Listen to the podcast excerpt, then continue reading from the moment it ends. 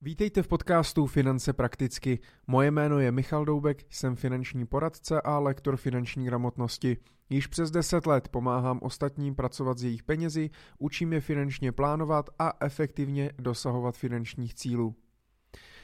Dnes máte příležitost si poslechnout další díl, eh, již pátý naší nové Money Talk Show – což je eh, show, kterou moderuju společně s mým kamarádem a kolegou Jirkou Cimplem a je to show, kde se bavíme o penězích, životě, podnikání, investování, vzdělávání a dalších tématech, které buď nás, anebo vás zajímají. Naši show si můžete pustit živě, vždy první pondělí v měsíci a pokud to samozřejmě nestihnete, můžete se na ní podívat buď na záznamu na mém YouTube kanále, anebo si ji poslechnout právě v tomto podcastu Finance prakticky. Tak já nebudu už dál zdržovat, užijte si další díl naší Money Talk Show a budu se těšit, že se uvidíme nebo uslyšíme zase někdy příště.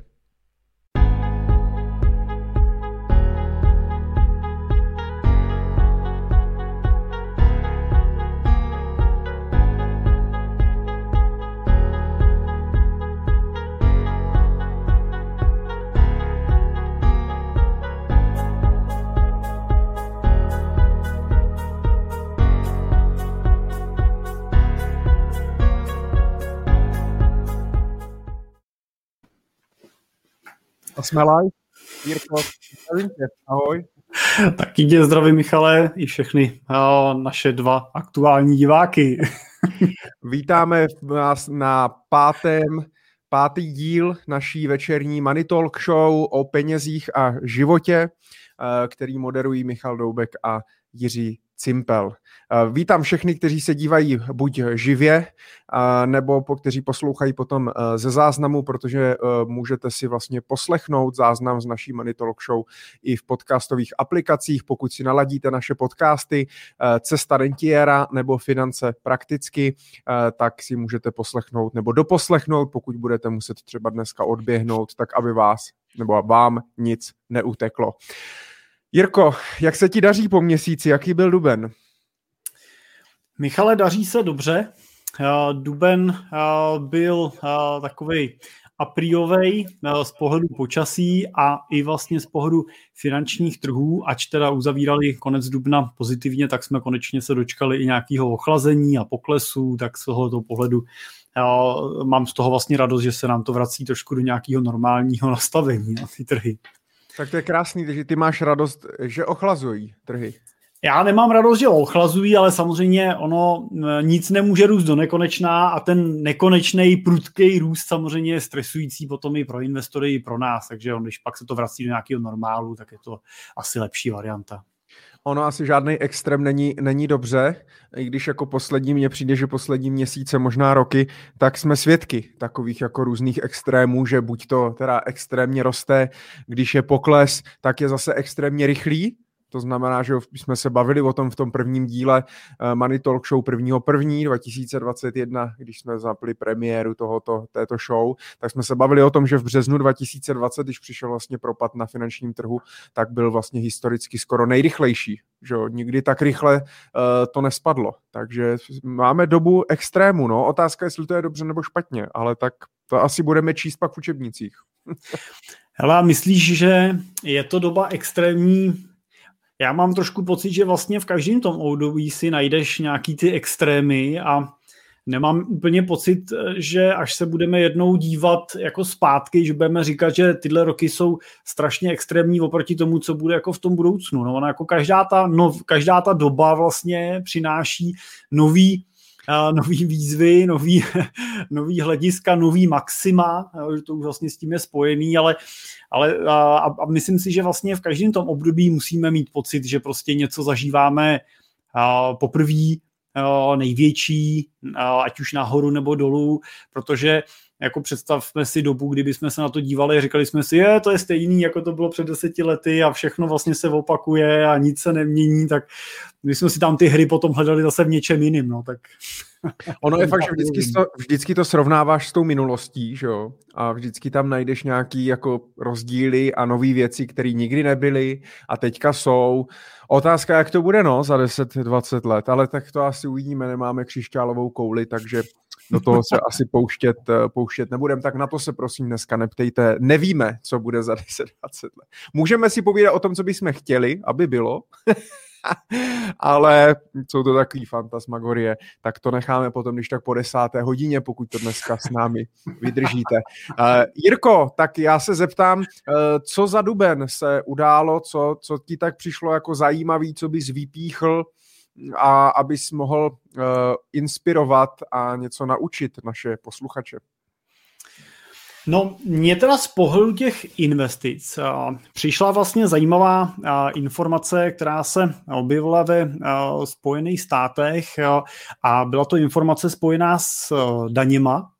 Já si myslím, že každý z nás, kdo sleduje vlastně míru s jakou státy tisknou peníze, nebo tisknou peníze, jak moc se lejou peníze do ekonomiky, jak když se díváme na ty extrémní schodky, s jakou jako lehkostí se mají tendenci vlastně schvalovat, ať už český nebo vlastně kdekoliv v podstatě po světě, tak asi si každý z nás pokládá otázku, kdo to vlastně splatí ty peníze, kde se vlastně vezme na to, aby se ty peníze dostaly zpátky do té kasy protože každý dluh se musí jednou vrátit, i ten státní dluh se musí jednou vrátit.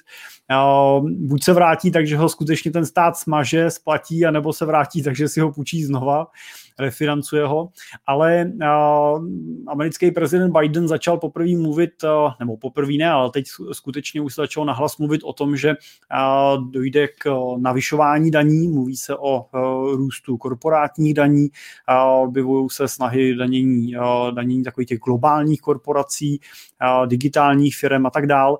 A to je pravděpodobně trend, se kterým podle mého názoru musíme počítat nejenom ve Spojených státech, což samozřejmě se třeba nás nedotkne asi tady úplně přímo jako českých občanů, ale může se nás to dotknout samozřejmě jako investorů, protože tak, jak jsme viděli před pár lety pozitivní vliv toho poklesu daní, tak můžeme vidět samozřejmě i negativní vliv toho nárůstu daní Uh, ale možná pro nás jako pro uh, Čechy tady je dobrý si uvědomit, že i my máme uh, celkem zajímavým způsobem bobtnající státní deficit. Zatím teda v takových jako přijatelných mezích vlivem nebo vzhledem k HDP. Otázka je, jestli teda si ty politici teď nezvyknou na to, že schvalovat půlbilionový schodek rozpočtu je vlastně normální, jestli prostě dokážeme si ty opasky zase utáhnout a v těch dalších pokovidových letech se vrátit k nějakému víceméně třeba vyrovnanému rozpočtu.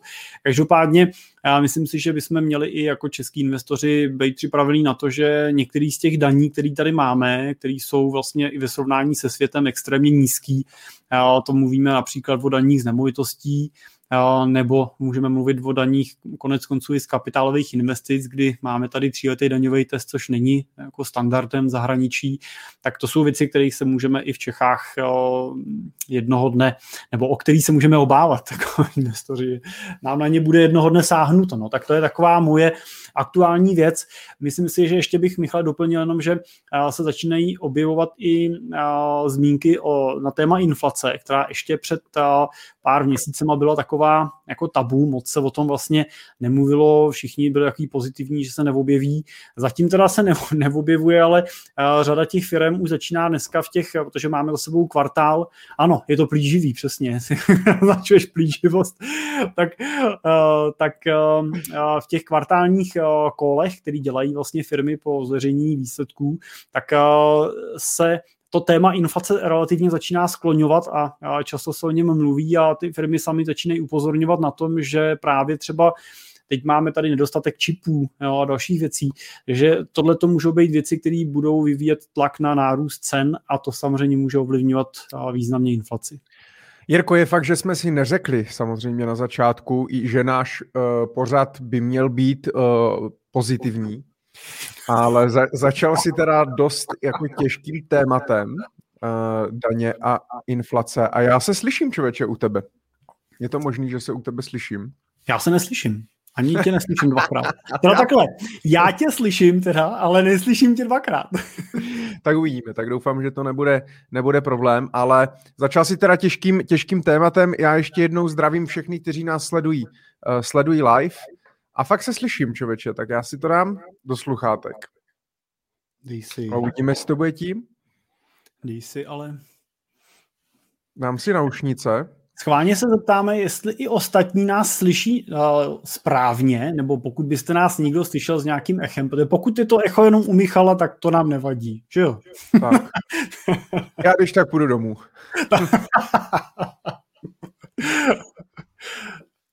Tak, zatím můžeš, když tak, já samozřejmě zdravím, zdravím všechny, uh, kteří poslouchají. Jakub Salaj, ten je teda, Jakube, ty jsi loajální posluchač, byl jsi ráno na mém livestreamu o bydlení a hypotékách a dneska i večer, tak uh, já jsem rád, že, že, se, že, se, že máš na to čas. No bylo tam lehké ocho u Jirky, píšou, ale to nevadí, já si tě někam přepnu Jirko, ty se na to podívej, ale zkus odpovědět. Pavel Zahradník, Pavle, zdravíme tě. Ahoj, eh, zarostlí eh, jsme, eh, no nestihli jsme to dneska. No, Asi. Já mám, mám obavu, že umí kadeřnice to ještě tak 14 dní až 3 týdny nestihnu, než se dostanu na řadu teda po ženských uh, s trvalou a s barvením a podobně. Tak. Tak, tak, tak. A já mám po dlouhé době vlase, vlasy, takže já si to užívám. Takže já se zatím nechystám. Ale daňové návrhy v USA způsobily pěkné výplachy na některých aktivech. Uh, všiml jsi z toho? Ty sleduješ víc ty finanční trhy. Co se, co se událo?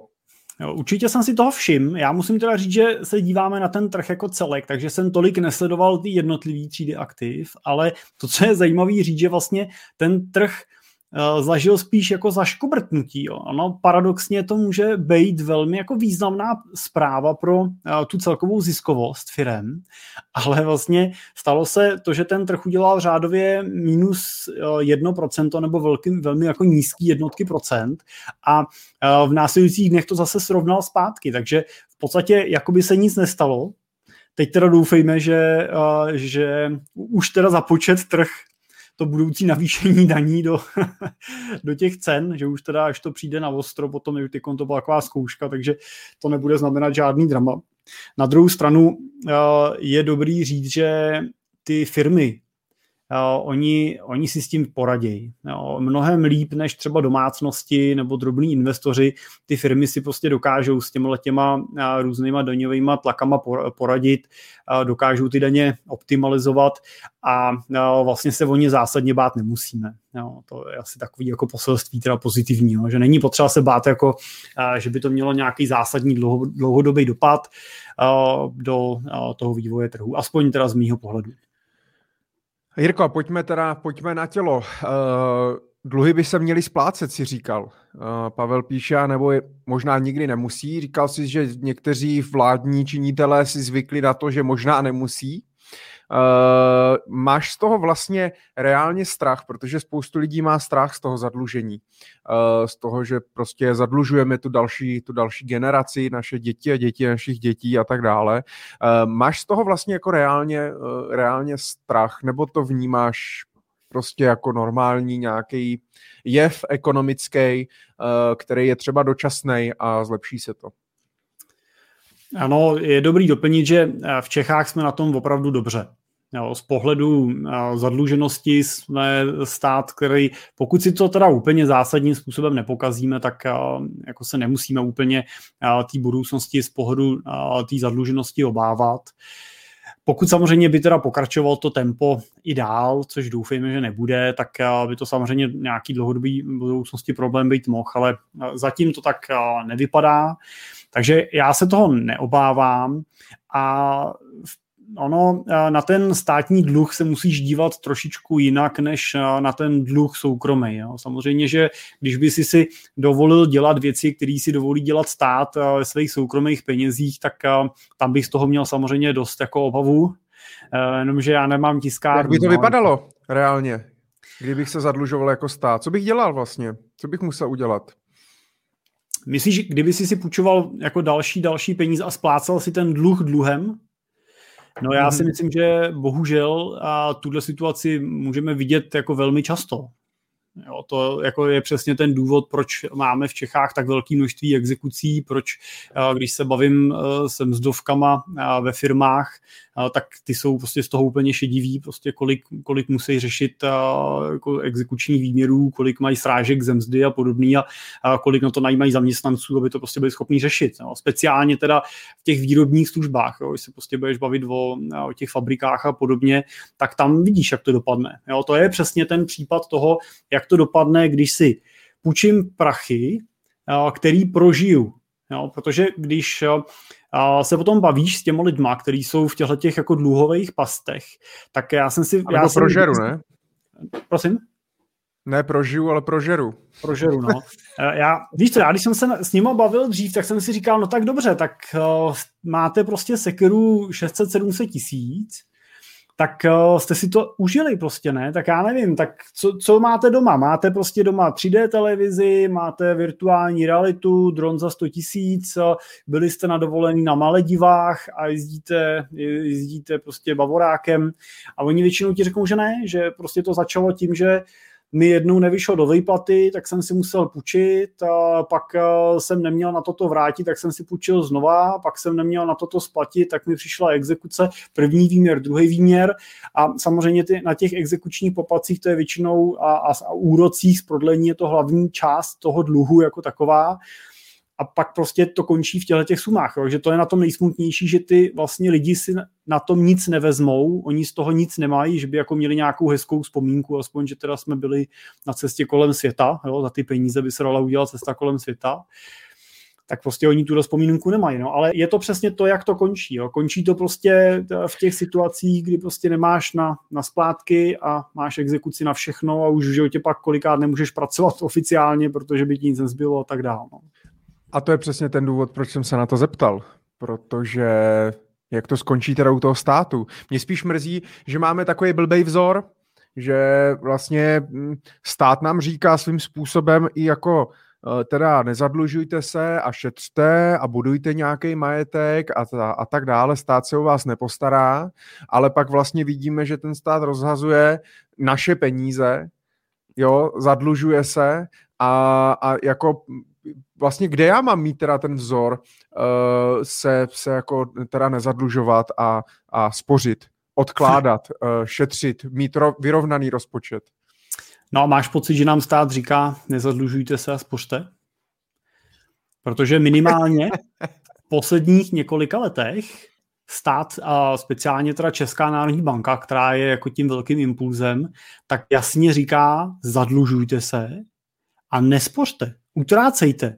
Jo, to je důvod, proč... ekonomiku. Ano, ano, to je přesný důvod, proč jsou úrokové sazby na historických minimech a tímhletím přesně se ten regulátor, ta, bank, ta národní banka snaží říct, teď se nevyplatí spořit lidi, nedávejte si peníze do banky na spořící účty, teď je ten čas, kdy máte jít a koupit si novou televizi, máte si koupit nový auto, možná si máte prostě koupit nový bydlení a vybavit si ten byt, protože to jsou ty věci, kterými roztáčíme ty kolatý ekonomiky. Jo. Že jako je Ale to, neměl, je bych to učit, těžký, no. neměl bych učit lidi to, aby si mohli koupit jenom to, na co mají, na co si prostě vydělali.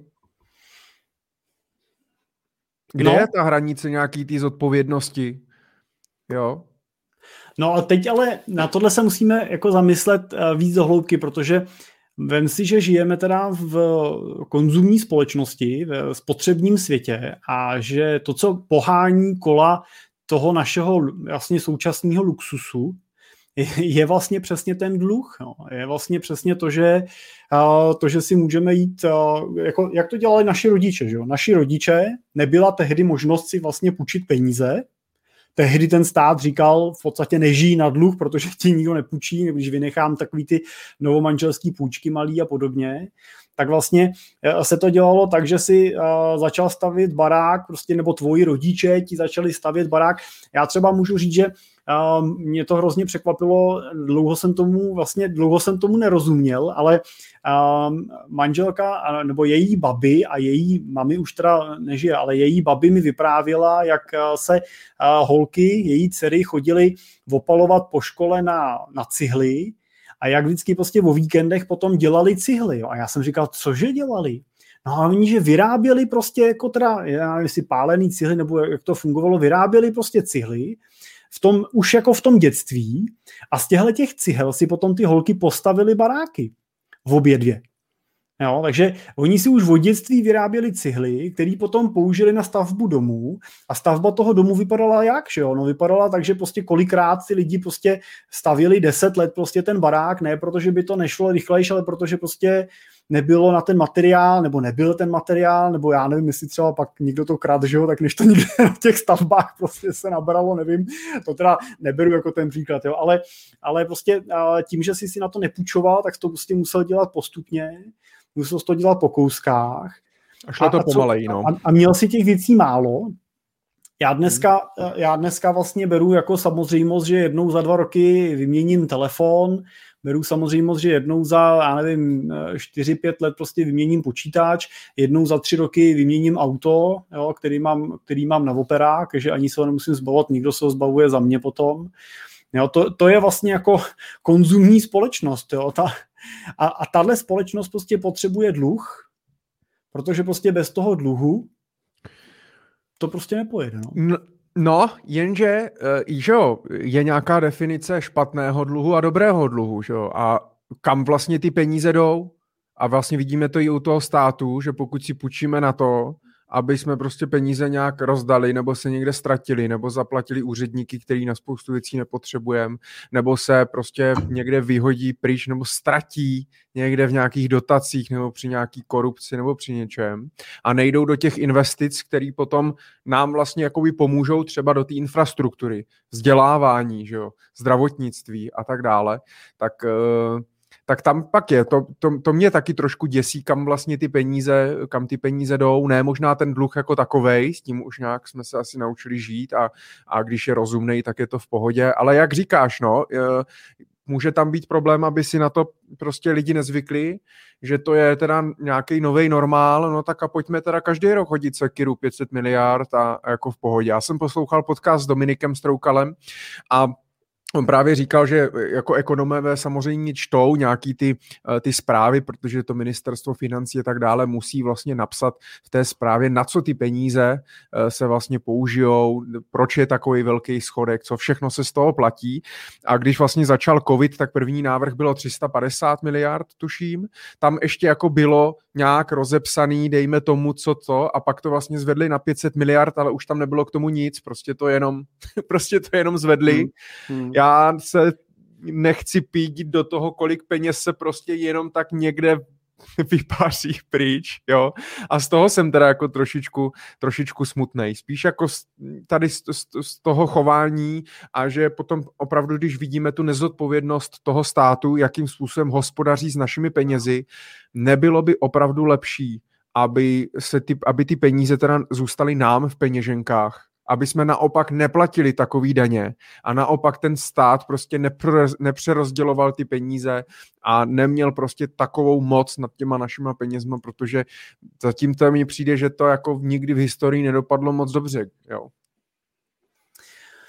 A to ještě jako berme v potaz to, že uh, jsou tady země, které uh, berou z těch peněženek jako podstatně víc. No, a a zároveň je zajímavý vlastně, že se často na tyhle ty země díváme jako na vzor. Když se budeme dívat na severský země, Švédsko třeba, ano.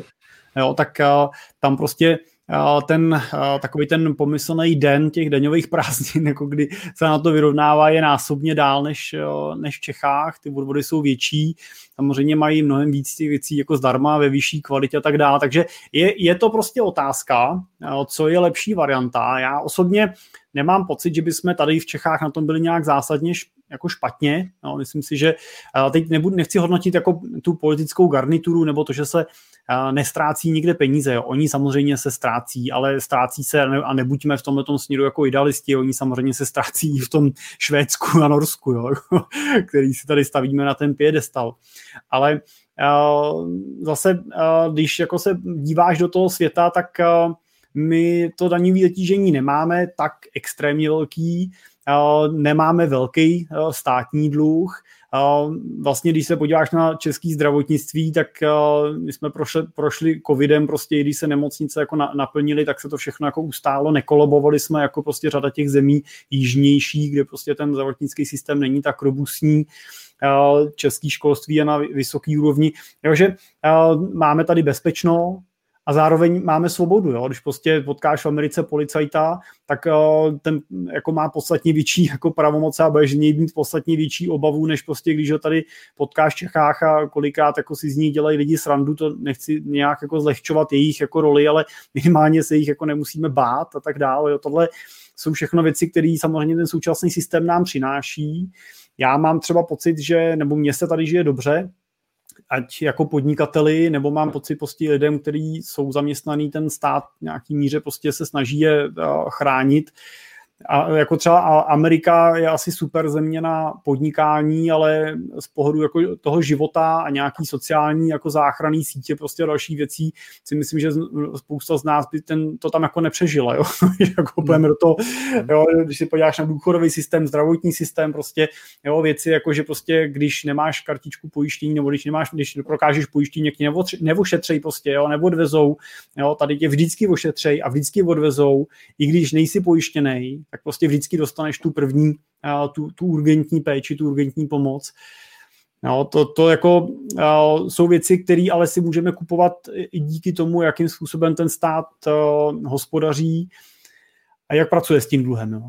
Zároveň je dobrý říct, že ten dluh nemusí být nutně trvalý, nemusí být nezničitelný. Jo. Jako, uh, po světových válkách tady prostě byly obrovské jako míry zadlužení a ty dluhy se prostě zlikvidovaly tou inflací. Jo. pokud ten dluh prostě přeroste určitou mez, tak a, ta ekonomika začne prostě, začnou jako spouštět a, různý scénáře. Můžeme se podívat na Turecko, který zažívá velkou míru inflace a velký zdražování jako všech věcí a znehodnocení liry a tak dál.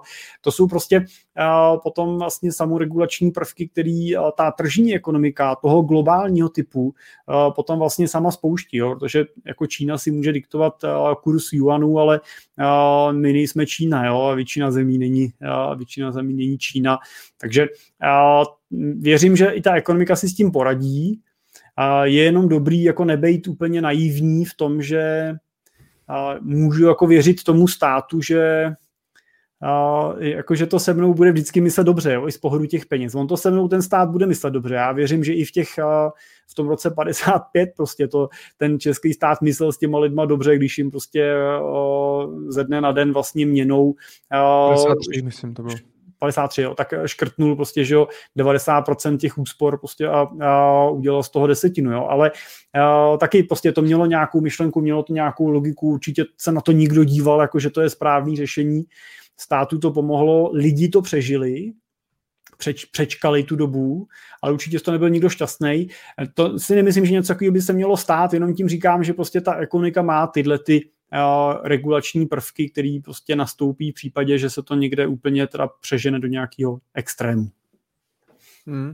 No a ty jsi teda spíš, vlastně my jsme se o tom nebavili, ono je to takový nepopulární téma, ale ty jsi teda jako spíš pro ten severský styl toho, eh, toho hospodaření, to znamená zaplatíme víc na daních, dáme víc tomu státu a budeme prostě a uděláme ten stát tak, aby teda, nebo budeme mu věřit, aby, že, že nám to oplatí tím, že fakt tady prostě budeme mít všechno dobrý, ta, že to uvidíme, ty peníze, který si od nás vzal, anebo spíš tou cestou snižování daní, zjednodušení toho státu a nechat to, nechat to na, těch, na těch lidech. Já, hele, já si myslím, že ta cesta, kterou volíme my, je tady jako pro nás realistická. Jo? Že ten severský způsob je pěkný, ale samozřejmě si asi všichni dokážeme představit, že v České republice nenasaditelný. Jo. Kdyby prostě stát začal vybírat takovýhle peníze, tak to prostě, jak to popsal, prostě tak to žblunkne a, a zmizí a ani se vlastně jako nedá, nedáme, kde jsou. Jo. Takže myslím si, že není smyslem prostě do toho státu posílat pořád víc, víc, víc peněz. Myslím si, že ten stát by se měl prostě naučit hospodařit s tím, co má. Měl by podporovat tu ekonomiku v tom, aby případný HDP prostě rostlo a on díky tomu mohl vybírat víc peněz na, na, na těch daních kvůli tomu, že jsme všichni bohatší a nejenom protože procentuálně vybíráme méně.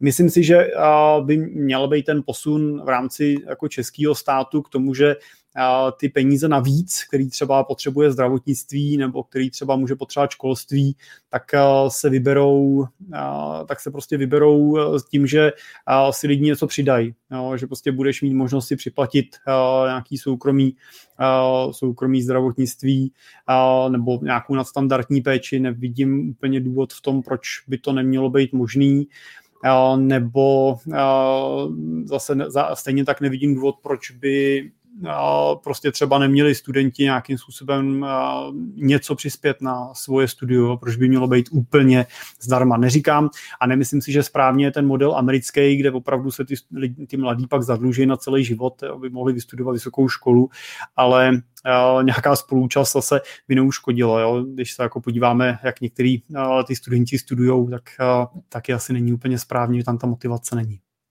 Hmm. Jirko, já mám trošku technický problémy tady poprvé v životě s kamerou, uh, tak já ti tady nazdílím uh, dotaz od Filipa, který tady má dotaz ohledně toho dluhu. Já se jenom na chvíli odpojím a vrátím se za chvíli. Jasný.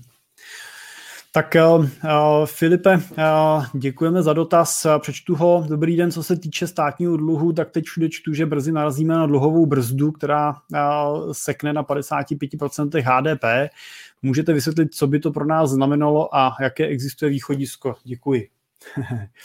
no, možná uvedu příklad na těch Spojených státech, který na tuhle tu dluhovou brzdu naráží každý rok na dluhový strop. Je to tak, už se z toho stal takový folklor, na začátku kalendářního roku vlastně ve Spojených státech standardně dojde k tomu, že se neschválí, nebo ke konci roku, že se neschválí rozpočet, protože prostě to znamená, že spolu s navýšením rozpočtu se musí zvýšit ta ta brzda úvěrová, ten úvěrový strop, který oni mají historicky schválený a, a už jim nevychází.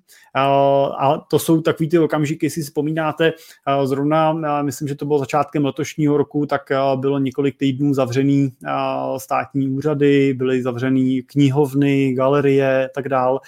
Ty, to jsou ty příspěvkové organizace nebo státní organizace, kde prostě nebylo na ty mzdy, no nebylo tím, že nebyl schválený rozpočet, tak nebylo z čeho ty lidi vyplácet, byl problém se školama a tak dál.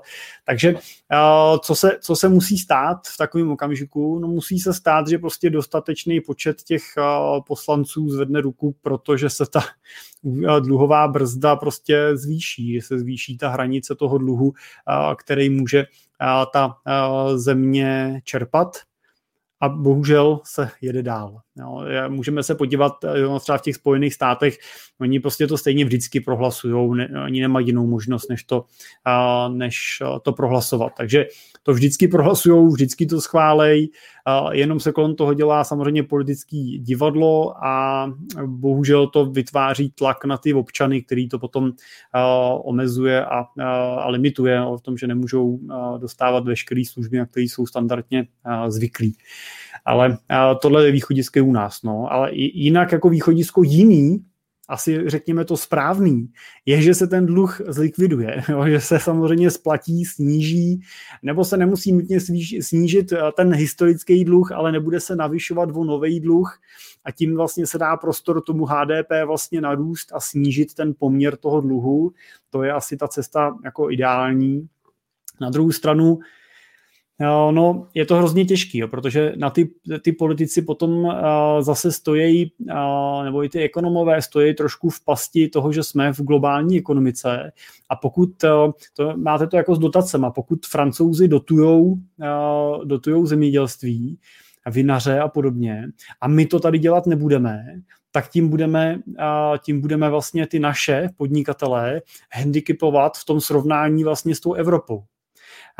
A stejný to bude i s ekonomikou. Jo. Ten stát zase třeba teď v období covidu, pokud by prostě nepumpoval peníze, neudělal dotační programy a podobně, celý svět kolem by to udělal, tak bychom na tom zase byli hůř, než by byl ten okolní svět. Jo. Takže ne všechno můžou ty politici úplně ovlivnit, já asi teda, co mě občas jako teda strašně nejvíc, je to, jak se třeba teď zrovna před volbama, tak jak samozřejmě se navyšují ty nejtvrdší výdaje, které nám pak zůstávají a to jsou různý právě, ať se navyšovaly příspěvky pro státní pojištěnce do zdravotního systému, navyšují se samozřejmě důchody, nejenom o tu valorizační část, ale vyplácí se různý bonusy a různé jednorázové dávky, ale bohužel pak přichází ten trvalým navýšením jako skokovým. Já to důchodcům přeju, jo? to zase není tak, ale bohužel tyhle peníze už nikdy neškrtneme. Jo? Prostě těm důchodcům už to ani těm pojišťovnám prostě už to nikdy jako nesebereme ty peníze.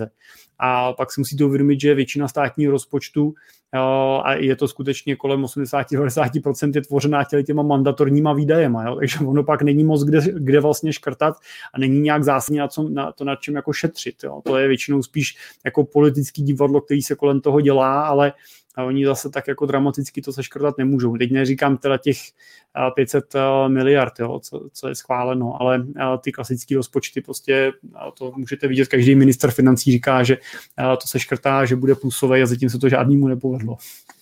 Jako minimálně v tom plánu. No dají nám, dá nám to zabrat teda, ty daně a dluhy a inflace. Máme tam ještě něco pozitivnějšího? no ale Michale, já zase, aby jsme nebyli negativní, jo, tohle je prostě přirozená součást kapitalismu. Hmm. To prostě je přirozená součást jo, toho systému. Není na tom nic jako uh, špatného, to nejsou žádný jako restriktivní jako problémy. Prostě kapitalismus má ty cykly, kdy daně rostou a kdy daně klesají a kdy ekonomika roste a kdy klesá a kdy se opasky utahují a kdy se povolují. Tak to prostě je. Já nechci tím říct, že přijde v období teď v dohledné době, kdy se budou opasky utahovat. Doufíme, že ne, že přece jenom zase uvidíme pozitivní efekty toho pokovidového období, kdy teda se budou rozpouštět ty extrémní úspory, které mají domácnosti za to období covidu vlastně na, na bankovních účtech. Ale ale samozřejmě jednou taky budeme utahovat. Jo. Je to prostě tak to je a na tom není asi nic špatného. Je spíš dobrý ve svých jako úvahách a plánech pracovat nejenom s těma růžovými scénářema, ale prostě dívat se na to, třeba právě, jak ten můj majetek bude ovlivněný, pokud nastanou takovýhle situace, takovýhle scénáře a jak ten vliv na ten majetek potom ovlivní mě a plnění mých cílů. Jo, tohle je důležitý podle mě názoru vyhodnocovat a pokud mám tohle vyhodnocený, tak uh, pak mě to nemusí dramaticky jako trápit a nemusí mě to dramaticky omezovat v tom životě. A máš pocit, že kolem tebe spíš lidi mají třeba strach a, a tady z těchto věcí, a nebo jsou v pohodě? Uh, myslím si, že lidi strach nemají, nebo já to nevidím. Uh, vidím, když budu brát jako uh, normální lidi, kteří nemusí řešit žádný jako velký majetky a ne, když to, nemají se tím pádem teda o co jako extra obávat, tak uh, ty většinou nemají strach, ale brblají. Jo, to je takový to klasický prostě hospodský brblání, prostě, aby bylo o čem se bavit, tak prostě se vždycky najde něco, na co můžeme, uh, na co můžeme brblat. My jsme takový národ, jako bych řekl, prostě uh, těch uh, brblalů a uh, jsme takový ten národ těch uh, fotbalových uh, trenérů a koučů, že jo, kdy každý v tom zápase vždycky ví, ví jako první u té televize, co se mělo udělat jinak a, a kam měl nastoupit a koho měl kam poslat, tak takhle to prostě jako funguje, je, takový už prostě jsme.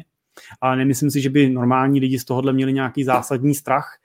A u těch klientů nebo u těch lidí majetnějších, když to třeba vidím u našich investorů, tak uh, oni nemají strach, to si myslím, že většina z nich už prošla jako podstatně tvrdšíma obdobíma jako v životě.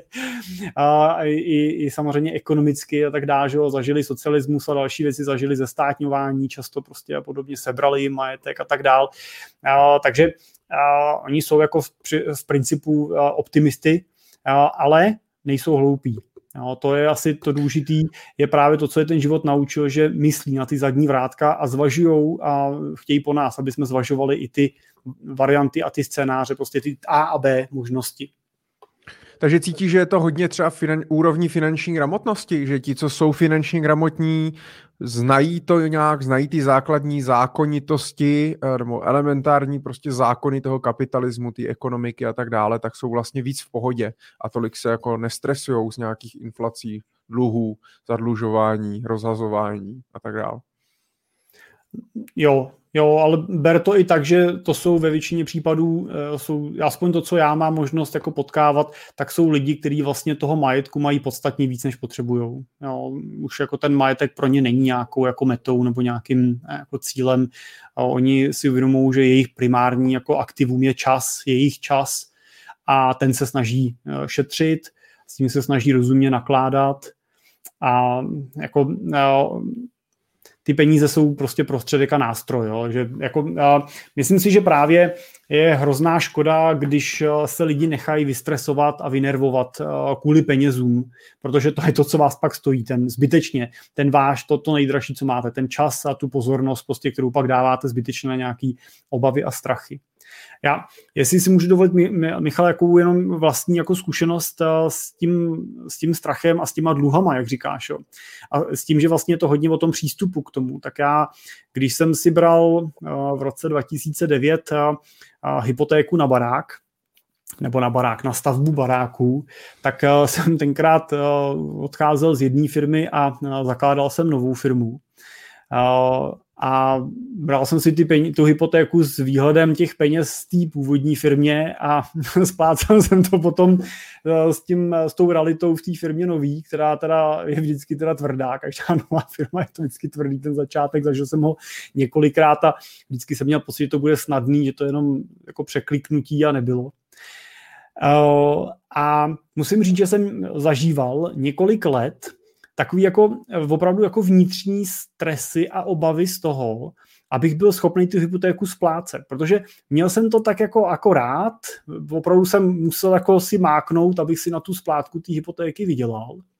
A a vlastně každý ten měsíc jsem jako se s tím nervoval, jo? když mi ta splátka odchází, tak jsem řekl, že mám na účtu dost, prostě odejde mi to a co s tím. A, a pak jsem si, pak když mi to odešlo, jsem si říkal, no a co když, co, co budu dělat, co když to nepůjde za, za pět let, co když prostě třeba přijde něco a já to nebudu moc plácet a jak teď do ten barák přijdu a jak se budu cítit, co na to řeknou ostatní a tak. A já, pak jsem si uvědomil, že jsem si říkal, no dobře, ale je ti, uh, nevím, kolik mi bylo tenkrát, asi 25, 25, 26, tak nějak, tak jsem si říkal, tak je ti 25 a ty se chceš do 55 každý měsíc nervovat, jestli to budeš moc zaplatit. A vlastně jsem si říkal, no dobře, a jaká je šance, že se mi to nepovede? Co, když jako mi to nepůjde v podnikání, tak co? Tak si musím najít nějaký zaměstnání, najdu si dvě práce, manželka, musím najít další práce, nějak to prostě splácáme, nebo to pronajmeme při nejhorším prostě, že jo, a než, než se postavíme na nohy, to nějak vyřešíme, nevím. A říkal jsem si, nějak to vyřeším, tu situaci. I kdybych a jaký prášek ti pomohl nakonec? Cože? Jaký prášek ti pomohl nakonec? prášek mi nepomohl, já nepoužívám. Ale pomohlo mi to, že jsem si říkal vlastně, že ta šance, že nastane ta situace, kdy to nebudu moc platit, ta je třeba desetiprocentní. Mám 90% šanci, že v 55 to doplatím a nebudu mít žádný problém v průběhu té doby. A 10% šanci, že přijde nějaký průšvih, který mi to prostě zbortí. A já jsem si pak říkal, no dobře, takže já jako s drtivou pravděpodobností v 55 se otočím a řeknu, dobrý, mám zaplaceno. A co, co jako chci v 55 se otočit a říci, no to jsem se teda celý život, každý měsíc nervoval jako blázen, jestli to budu moc zaplatit. Stálo mi to za to? A já tenkrát jsem si to vyhodnil, říkal jsem, no nestálo, nestálo mi to za to. A nějak jsem si to v sobě teda jako přepnul a říkal jsem si, já se s tím prostě stresovat nebudu. Budu řešit tu situaci, kterou aktuálně mám nebudu se nervovat s tím, co se stane, když. A musím říct, že mi to teda jako hrozně pomohlo. A že i mi to pomohlo v dalších letech potom v podnikání, protože myslím si, že každý, kdo teda podniká, tak samozřejmě si zažil prostě období lepší i horší. A a vlastně jsem se k tomu vždycky stavil potom stejně i v tom. No. Tak, tak prostě, když to prostě nepůjde, tak tu situaci vyřeším ve chvíli, kdy to nepůjde. Ale nebudu teďkon, nebudu jít teďkon jako v panice řešit prostě x let dopředu, že to jako nepůjde. Takže myslím na zadní vrátka, vytvářím samozřejmě rezervy, vytvářím boční majetek a tak dále, prostě, aby jsem měl z čeho prostě to splácet, kdyby se něco stalo. Ale vlastně se na to dívám pragmaticky a analyticky. Bez emocí, pokud možno. Hmm. Hmm. Tak díky, díky za, díky za tip. Uh, Jirka Pecuch tady píše, když jsme ještě teda zůstaneme chviličku těch daní, to jak nadhodila, už se 43 minut bavíme o daních. Co říkáš na uvažované zvýšení daně z nemovitostí až na 1%? Internetem taky proletěla, proletěl ten hoax vlastně uh, té tabulky od od Pirátů údajně vlastně, kde navrhovali desítky tisíc zdaní nemovitosti, eh, ti to teda popřeli, ale je to takový, jako je vidět, jak je to strašně jako ostrý téma na těch sociálních sítích, hodně je to samozřejmě před těma volbama a hodně je taky to o tom, že eh, toho, koho si volí, zvolíme na ten podzim, tak nebude mít vlastně moc jako příležitostí jiných eh, kde vlastně vzít ty peníze, jakým způsobem to udělat. Eh, ty jsi mluvil o tom, že daň z nemovitosti máme nej, jako skoro nejnižší z celé Evropy, což asi potvrzuju. A co myslíš? Co si, jako dává ti smysl to navýšit? Eh, to pravděpodobně teda asi, as, asi jo, eh, mně to tak jako přijde z tvýho vykládání, eh, ale kde je ta hranice, jak se na tím podívat a mělo by být vlastně vůbec teda daně, zdanění tady, tady toho jako mýho vlastnictví, když já teda jak vůl prostě z těch zdaněných peněz si našetřím a koupím si tu nemovitost a pak vlastně zaplatím takovou dardu na dani. No, já mám nemovitosti, naši klienti mají nemovitosti, já si žádný zvyšování daní nepřeju. Na žádné, na žádné frontě. Ani si nemyslím, že to zvyšování daní jako v našich podmínkách je nezbytně jako nutný. Jo. Myslím si, že prostě by se ty úspory měly hledat pokud možno jako v jiných zdrojích. A ne, takhle, v jiných zdrojích a nejenom v efektivnějším výběru daně, jako se jedna z politických stran dlouhou moci jako tak efektivně snaží a samozřejmě vytváří větší a větší tlak na podnikatele, větší, větší jako obavy. A tak to si taky nemyslím, že je úplně jako správná, správná cesta, ty restrikce. Ale na druhou stranu se podívejme na to, že ve světě nejsou výjimkou daně z majetku 1 až 3% jo? takže jako, taková je prostě realita. A já spíš jenom to, co říkám, prostě je to, že může se to stát, neměli bychom dneska investovat nebo dívat se do té budoucnosti s očekáváním toho, že všechno bude stejný. Jo? Že prostě dívat se na to, že dneska to koupím a takhle to bude navždy, je prostě nesmysl. Jo? Jak, stejně jako s těma kapitálovými daněma. A já ještě doplním, jako můžeme se bavit i třeba o daní z dědictví, o dědický daní. Podívejme se na to, že reálná dědická daň se eh, ve velké části zemí pohybuje v desítkách procent, nejsou výjimkou třeba 50% dědický daně. To znamená, že zdědíte zámek a rázem dlužíte státu půlku hodnoty toho zámku na dani. Eh, tak Eh, to je prostě jako realita. My v Čechách dědickou daň nemáme, jsme tady na nule, ale to, že jsme teď na nule, neznamená, že na nule budeme i za deset let od teďka. To, jsou to všechno věci, které se můžou změnit a myslím si, že tady spíš jako pro nás, jako pro občany a pro investory a pro uh, majitele majetku, rentiery, budoucí rentiery, uh, by jsme se na to měli dívat takže takže prostě pro nás platí ty podmínky, které aktuálně jsou. Neměli bychom se fixně vázat na současné podmínky. Stejně tak bych doporučoval se fixně nevázat na majetek, který dneska máte, jako nezamilovat se do něj, protože se může prostě v dalších letech ukázat, že bude vhodnější ten majetek přeskupit jiným způsobem a sformovat ho jinou cestou, tak aby to bylo pro vás a třeba pro vaši rodinu efektivnější. No. Já musím říct, že, že pro mě jako eh, velkého fanouška plánování, tak, tak pro mě je samozřejmě nejhorší ta nestabilita. Jo. Eh, já mám jako přesně jako strach z toho, že každý čtyři roky se všechno prostě bude měnit. A ať už nahoru nebo dolů, nebo nějak, nebo jinak, ale jde o to, do prdele, tak nemůžeme prostě, já vím, že se neustále ty daňové systémy jakoby nějak prostě vyvíjejí a teď se zjišťuje a analyzuje, jak je to lepší a jak to, kam to ještě přirozdělit, jak to vzít, co je lepší, daň z příjmů, nebo DPH, nebo zvednout spotřební daň, nebo z té nemovitosti, nebo ze všeho, nebo jak.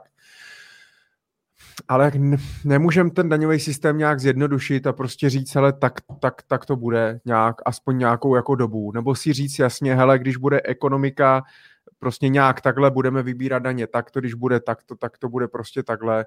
Přijde mně, že se to prostě strašně rychle mění a nemění se to jako koncepčně a systematicky, že to je takový vždycky jo, jako chaotický hrozně, tak jak teďka rozhodování a komunikace eh, za poslední rok v době pandemie, tak mě to s těma daněma a, a jako přijde dost, dost podobný, no. Tak tohle z tohohle já jsem spíš jako smutný, no, ale tak uvidíme na podzim, no.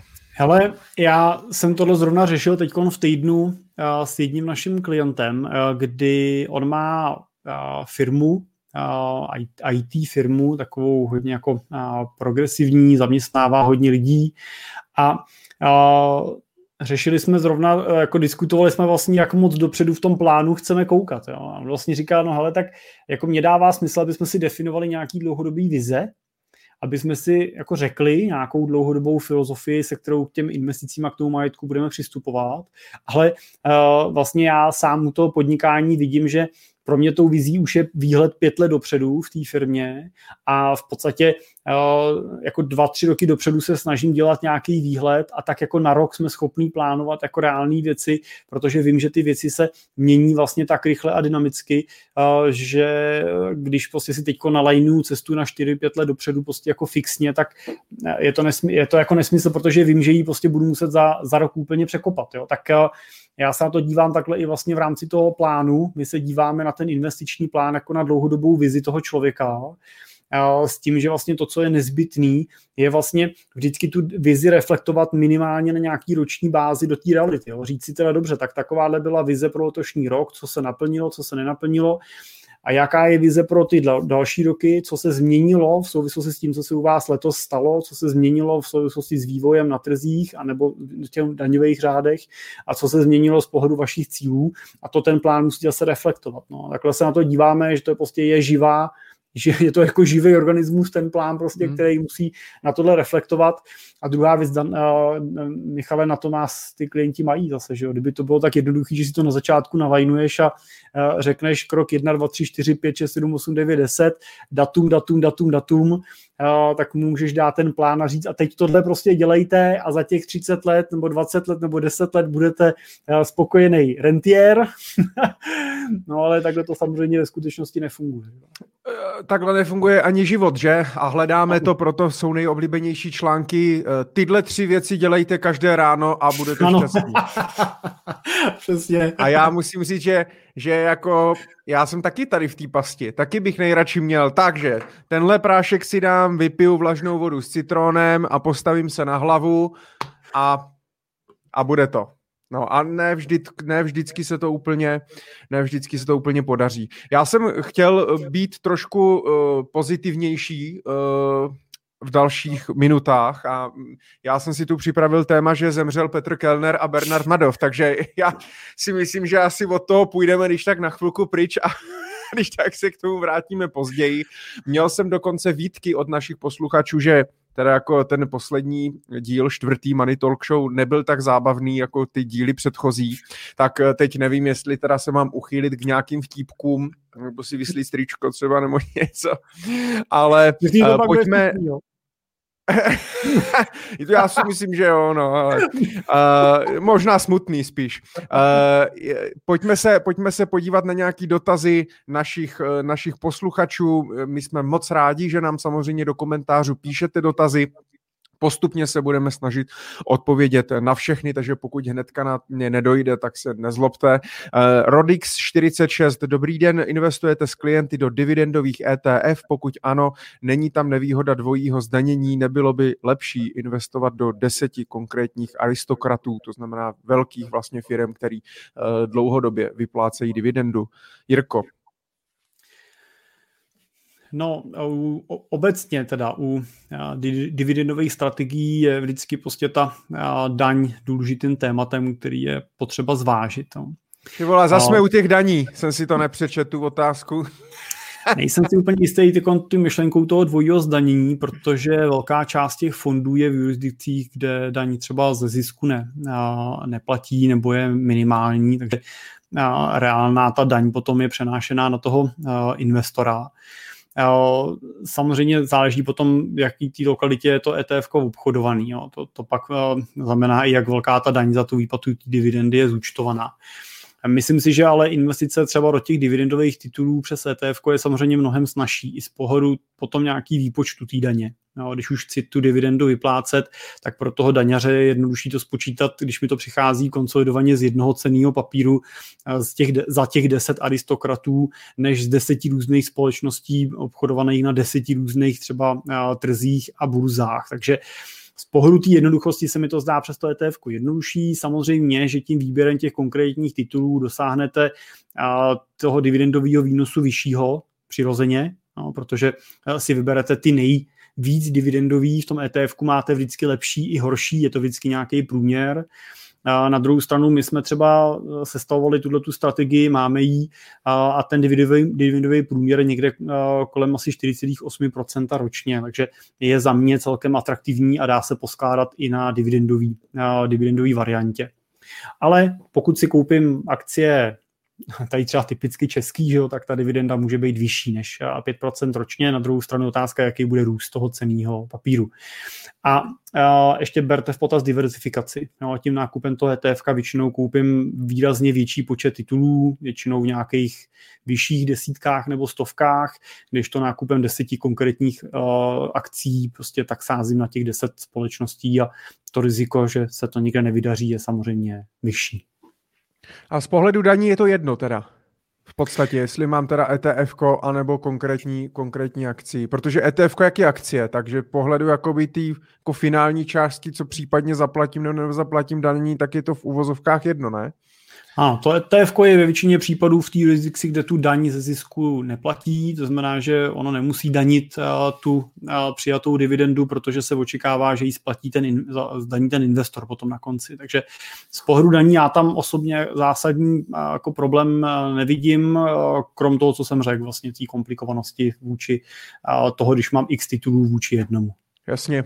Asi je to, záleží asi na tom mm, vlastně, jaký typ investora já jsem, nebo jaký typ investora chci být, protože samozřejmě ano, eh, pokud si jsem schopen zanalizovat, jaký firmy si koupím, vím, proč si je chci koupit, umím si je koupit, to znamená otevřít si účet u obchodníka s cenými papíry, a nakoupit je a trefit se teda ještě do nich a nějak se o to portfolio možná i starat, protože ono to neznamená, že si koupím 10 uh, konkrétních prostě velkých firm a budu je držet 50 let, aniž bych se na to podíval.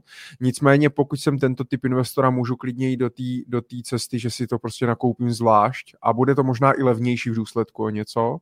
Pro ty, co tolik to neovládají, tak říkáš, ta jednoduchost je asi v tom prostě nakoupit uh, taky akcí, ale jenom jednu toho vlastně fondu, který pak drží stovky, desítky nebo stovky vlastně těch dividendových, eh, dividendových titulů. Uh, OK, díky moc. Uh, druhá ještě otázka, Rodixe, k doplnění. Uh, co když máte nového zákazníka, klienta, který už má konkrétní akcie, to znamená má nějaké portfolio, které si buď spravuje, nebo mu to někdo prodal a tak dále. Doporučujete mu je jakoby držet, přikupovat nebo časem prodat. Uh, analyzujete to vlastně těm klientům a jaký je pak z toho výstup nějaký? No, já doplním, že my teda z, eh, z principu naší le, eh, regulace a licence eh, zatím nemůžeme radit na konkrétní cený papíry ve smyslu akcí. No, to nám neumožňuje regulátor z pohledu České národní banky. Takže um, je to spíš o té úvaze s tím investorem, o tom, proč k nám přichází a často je to tak, že ten investor přichází s tím, že má dneska nějaký portfolio akciový, často teda složený z českých společností, to je jako relativně jako častý vzorek těch našich investorů, který prostě historicky nakoupili čezy, monety, komerčky a tak dál, takže prostě to nese dividendu a tak dál po letech prostě zjistili, že jim to moc jako neroste teda, že vlastně moc nevydělali, že toto neslo nějaký dividendy, že to nese nějakou pracnost prostě s tím portfoliem spojenou. A většinou, když přichází k nám, tak přichází s nějakou jako představou toho, že se jim ten život zjednoduší, že hledají nějakou cestu větší jednoduchosti, většinou hledají cestu větší diverzifikace, bezpečí té investice, to znamená, že i ta preference potom toho vyvedení těch peněz, nákup těch aktiv mimo Českou republiku riziku v zahraničních měnách, a v zahraničních aktivech je něco, co oni vlastně v té investici preferují. Takže často je to přechod do těch pasivních fondů. Na druhou stranu mám investory, kteří uh, mají uh, třeba u nás uh, takovou tu svoji nosnou část portfolia investovanou v těch pasivních fondech v nějakým široce diverzifikovaném portfoliu a sami potom aktivně ještě třeba s nějakou malou částí portfolia obchodují, kupují, prodávají akcie, protože prostě to baví, je to prostě nějaký jejich hobby, ale už to vlastně dělají s tím, že v úvozovkách na tom nezáleží, jo? že ta, ten jejich cíl je zajištěný z pohledu těch, eh, těch jejich aktiv primárně investovaných, těch diversifikovaných aktivech a když se jim to nepovede, tak se nic nestane a když se jim to povede, tak to tu jejich situaci vylepší. Já, já vždycky říkám, že si myslím, že když někdo chce si obchodovat, tak mě to vlastně nevadí, nutně ho od toho neodrazuju nebo nedoporučuju, prostě mám k tomu nějaký neutrální, ať si hraje, ale vždycky mu říkám, hele, je dobrý, ale mít ještě nějakou třeba pasivní strategii nebo nějakou prostě strategii, kde třeba s formou těch ETF a, a máme aspoň jako dvě, dvě ty nohy a pokud se jedna nebo druhá nepodaří, tak prostě mám nějaký ty zadní vrátka, no.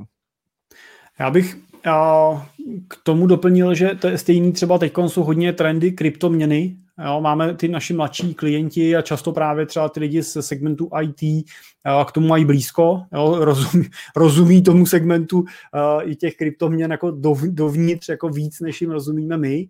A um, mají svoje nějaký koně černý, který prostě z jakýchkoliv důvodů si prostě uh, drží.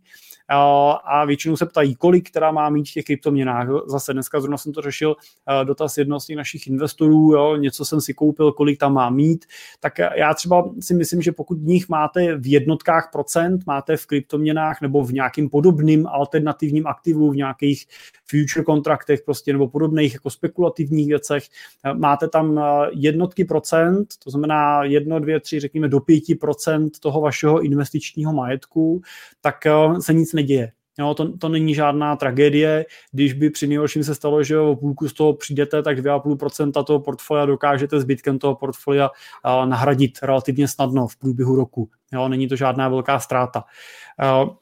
Problém je to, že investoři tam většinou mají podstatně víc, protože často do těch aktiv investují lidi, kteří třeba nemají tolik peněz s očekáváním toho, že to je něco, co je udělá rychle bohatýma. Jo, čtou ty příběhy toho, jak prostě jsem udělal tisíc procent na bitcoinu a, s bohatcem přes noc a podobně, chtějí tenhle ten příběh, vkládají do toho příliš mnoho toho svého majetku a pak samozřejmě to často je příběh eh, s velmi jako špatným koncem. Jo? Takže pokud investujete rozumně, eh, s nějakým rozumným plánem, tak klidně v portfoliu můžete mít kryptoměny, klidně tam můžete mít uh, hedžové fondy nebo FKI, klidně tam můžete mít i přímě, přímo nakoupený dluhopisy, jenom je vždycky prostě potřeba si uvědomit, že v celkovém rozložení toho vašeho majetku se v těchto fulzovkách alternativních aktivech bavíme tak o 20% toho portfolia v součtu a těch 20% musíte rozdrobit, jo? nemůže to být úplně 20% v kryptoměnách. Jo?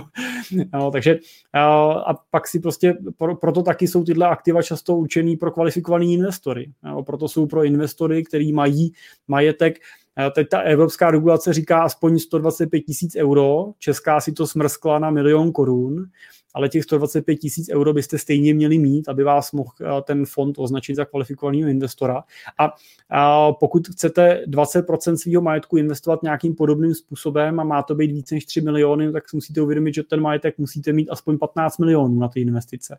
Tak pokud máte 15 milionů na, zainvestováno, tak můžete z těchto těch peněz klidně 1, 2, 3 miliony si dovolit vlastně riskovat v různých jako alternativách, a nebát se, že vás to položí na lopatky, když to nedopadne. Já musím říct, že mě teda uh, trošku mrzí, že se na tom trhu potkávám s tím, že kvalifikovaný investor se uh, kvalifikuje do uh, toho týmu kvalifikovaných investorů hlavně tím majetkem, nebo o tom se hlavně mluví, berou to všichni jako nějakou tu první nějakou překážku, kterou já musím prostě přeskočit, ale mnohem důležitější, než kolik mám majetku, je, že jsem kvalifikovaný investor, ale jako opravdu kvalifikovaný, protože to, že mám 30 milionů vůbec neznamená, že jsem kvalifikovaný investor, nebo že jsem investor. Vůbec, protože znám spoustu lidí, kteří mají 20, 30, 40 milionů majetku a výprd o investování. Jo? To znamená, že tam je to pak taky nebezpečný, že spoustu těch lidí vlastně neví, co kupujou a prodává se jim to jenom proto, že mají ten majetek a samozřejmě na tady tyhle klienty, který mají desítky milionů, nebo jednotky milionů, tak se samozřejmě hodně cíluje eh, tady ze stran těch prodejců těchto produktů a tak dále. No, zhrnul bych to, mějte v tom portfoliu, co chcete, ale hlavně to musí začít finančním plánem, abych věděl, proč to mám, kam směřuji, co chci a pak prostě to z něčeho nějak poskládám. A ještě Michal doplním, že ono se na ně cíluje, ale oni často nejsou úplně tak hloupí. Už díky tomu, že ten majetek vybudovali takhle jako velký, tak jsou relativně jako schopní si ty věci nějakým způsobem spočítat, ale to, co je nejdůležitější, je, že oni nejsou většinou tak hloupí, aby všechno dali na jednu kartu, jo? aby jako to nadspali všechno do jedné věci. To, jsem, to musím říct, že jsem ještě jako neviděl, ale neříkám, že jsem viděl všechno. Hmm. Ale pokud tenhle investor přijde o, jo, když mám 30 milionů a přijdu o milion korun, tak je to bolestný, ale není to likvidační. Pokud ale jsem investor, který má milion korun a přijdu o ten milion korun, tak a mám, byly to jediné moje peníze na důchod, tak tam už si musíme uvědomit, že tam je ten problém jako likvidační. No. To, je jenom, to je jenom jako, jsem chtěl tak jako zvýraznit to, proč proč jako tyhle limity jako tam jsou a proč je to první kritérium, který by ten člověk měl splnit. A já si myslím, že 125 tisíc euro je naprosto jako adekvátní. Jo. Já jsem přesvědčený o tom, že ten milion jako není dobrá varianta. Dobrá varianta je to v jediném okamžiku a to je to, kdy rozložím ty 3 miliony mezi tři fondy jo, po milionu. Pak je to dobrá varianta, ale ne varianta, že mám milion a můžu teda, a jsem tím pádem kvalifikovaný investor a můžu to dát prostě na nějaký FKI, jo. to je past potom. Hmm. Hmm. Je to tak. Jirka Brabec se ptá, díky za dotaz, ahoj, jak vnímáte riziko investování přes brokera versus banku.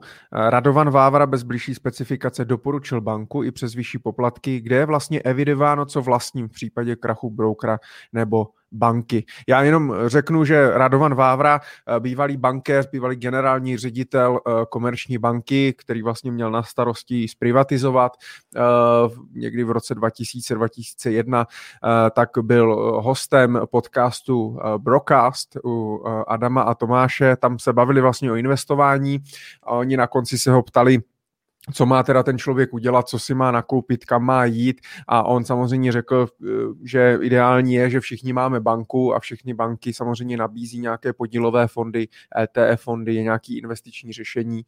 A myslím si, že to neřekl kvůli tomu, nebo nedoporučoval banku, že by to mělo být jediný řešení, spíš si myslím, že mluvil k té mase těch lidí, že to je takový, jako pokud nevím, jak investovat, tak je to to nejjednodušší, co můžu udělat, jít za svým bankéřem a prostě začít tam koupit si nějaký třeba podílový fond, začít tam investovat tisíc korun měsíčně, eh, je to to nejjednodušší. Nemyslím si, že myslel, že to je to třeba nejlepší, nebo nejlevnější, nebo nejrychlejší eh, a tak dále. To aspoň teda já jsem z toho měl takhle takovejhle eh, pocit, ale je zajímavý dotaz, vlastně, jaký je to riziko, broker versus banka. Měl bych se třeba víc bát banky nebo brokera, jak je to s nějakým pojištěním vkladů. Pokud si koupím cený papíry, tak držím je, jakoby já, jsou napsaný na moje rodné číslo a když zkrachuje banka, tak je převezme prostě někdo jiný a pokračuje se dál, nebo jsou vlastně v účetní rozvaze té banky. Jirko, trošku nám to, trošku nám to přibliž, ty jsi expert, Zkusím. Já teda myslím, že Radovan Vávra tam skutečně doporučoval tu, nebo doporučoval, mluvil o té bance jako o takovým jako nejistějším způsobu, No, protože banka je přece jenom kamená, má spoustu poboček a můžeme si na to sáhnout, můžete na někoho jít křičet a tak dál. Na druhou stranu, jako už jsme tady viděli, spoustu bank i v Čechách, který bohužel prostě nedopadly Zrovna pan Vávra, že ho řídil Citibank, což prostě byl, nebo byl v představenců Citibank tady jako v Čechách, která jako taky vlastně dopadla moc jako slavně vlastně v roce 2008, že jo, když zachraňoval, zachraňovala americká vláda. Je to tak, že je to tak, že ať už je to teda banka, nebo je to investiční společnost, tak oni to vždycky dělají jako takzvaný obchodník s cenýma papírama. Musí mít ta banka, i případně ta investička, nebo ta daná společnost, která má nějakou investiční platformu, tak musí být registrovaný obchodník s cenýma papírama. Jsou různý stupně těch obchodníků s cenýma papírama, že oni mají nějaký stupeň, ten jim umožňuje dělat nějaký rozsah činnosti. Už to, abyste získali licenci obchodníka s cenýma papírama, je relativně náročný proces a to, aby se si ji mohli udržet, je asi ještě náročnější proces, protože v okamžiku, kdy jste OCP, už na vás Česká národní banka má vlastně přímý dohled, chce po vás pravidelný reporting, kontroluje vaše cash flow a podobně. Takže eh, to asi je dobrý eh, říct, že to není firma jako taková, je to skutečně regulovaný, dohlížený eh, subjekt relativně blízko jako tý, tý úvaze a tomu pohledu jako nad bankou jako takovou. Pokud vložíte peníze na účet toho obchodníka s cenýma papírama, tak tyhle peníze se nestávají majetkovou podstatou toho obchodníka s cenýma papírama, ani když je to banka, ani když to není banka. A ten obchodník s cenýma papírama je pro vás vlastně spravuje na, na váš účet. To znamená, že v případě, že by zkrachovala ta společnost, tak ty vaše prostředky nejdou do likvidační podstaty toho obchodníka, neuspokojují se z toho jeho věřitele a tak dál, ale jsou vypořádaný zpátky ve váš prospěch. A ten obchodník má vždycky nějaký depozitář, který vlastně ty peníze schraňuje, takže většinou to neposíláte na účet přímo tomu obchodníkovi, ale nějakému depozitáři a tak dále.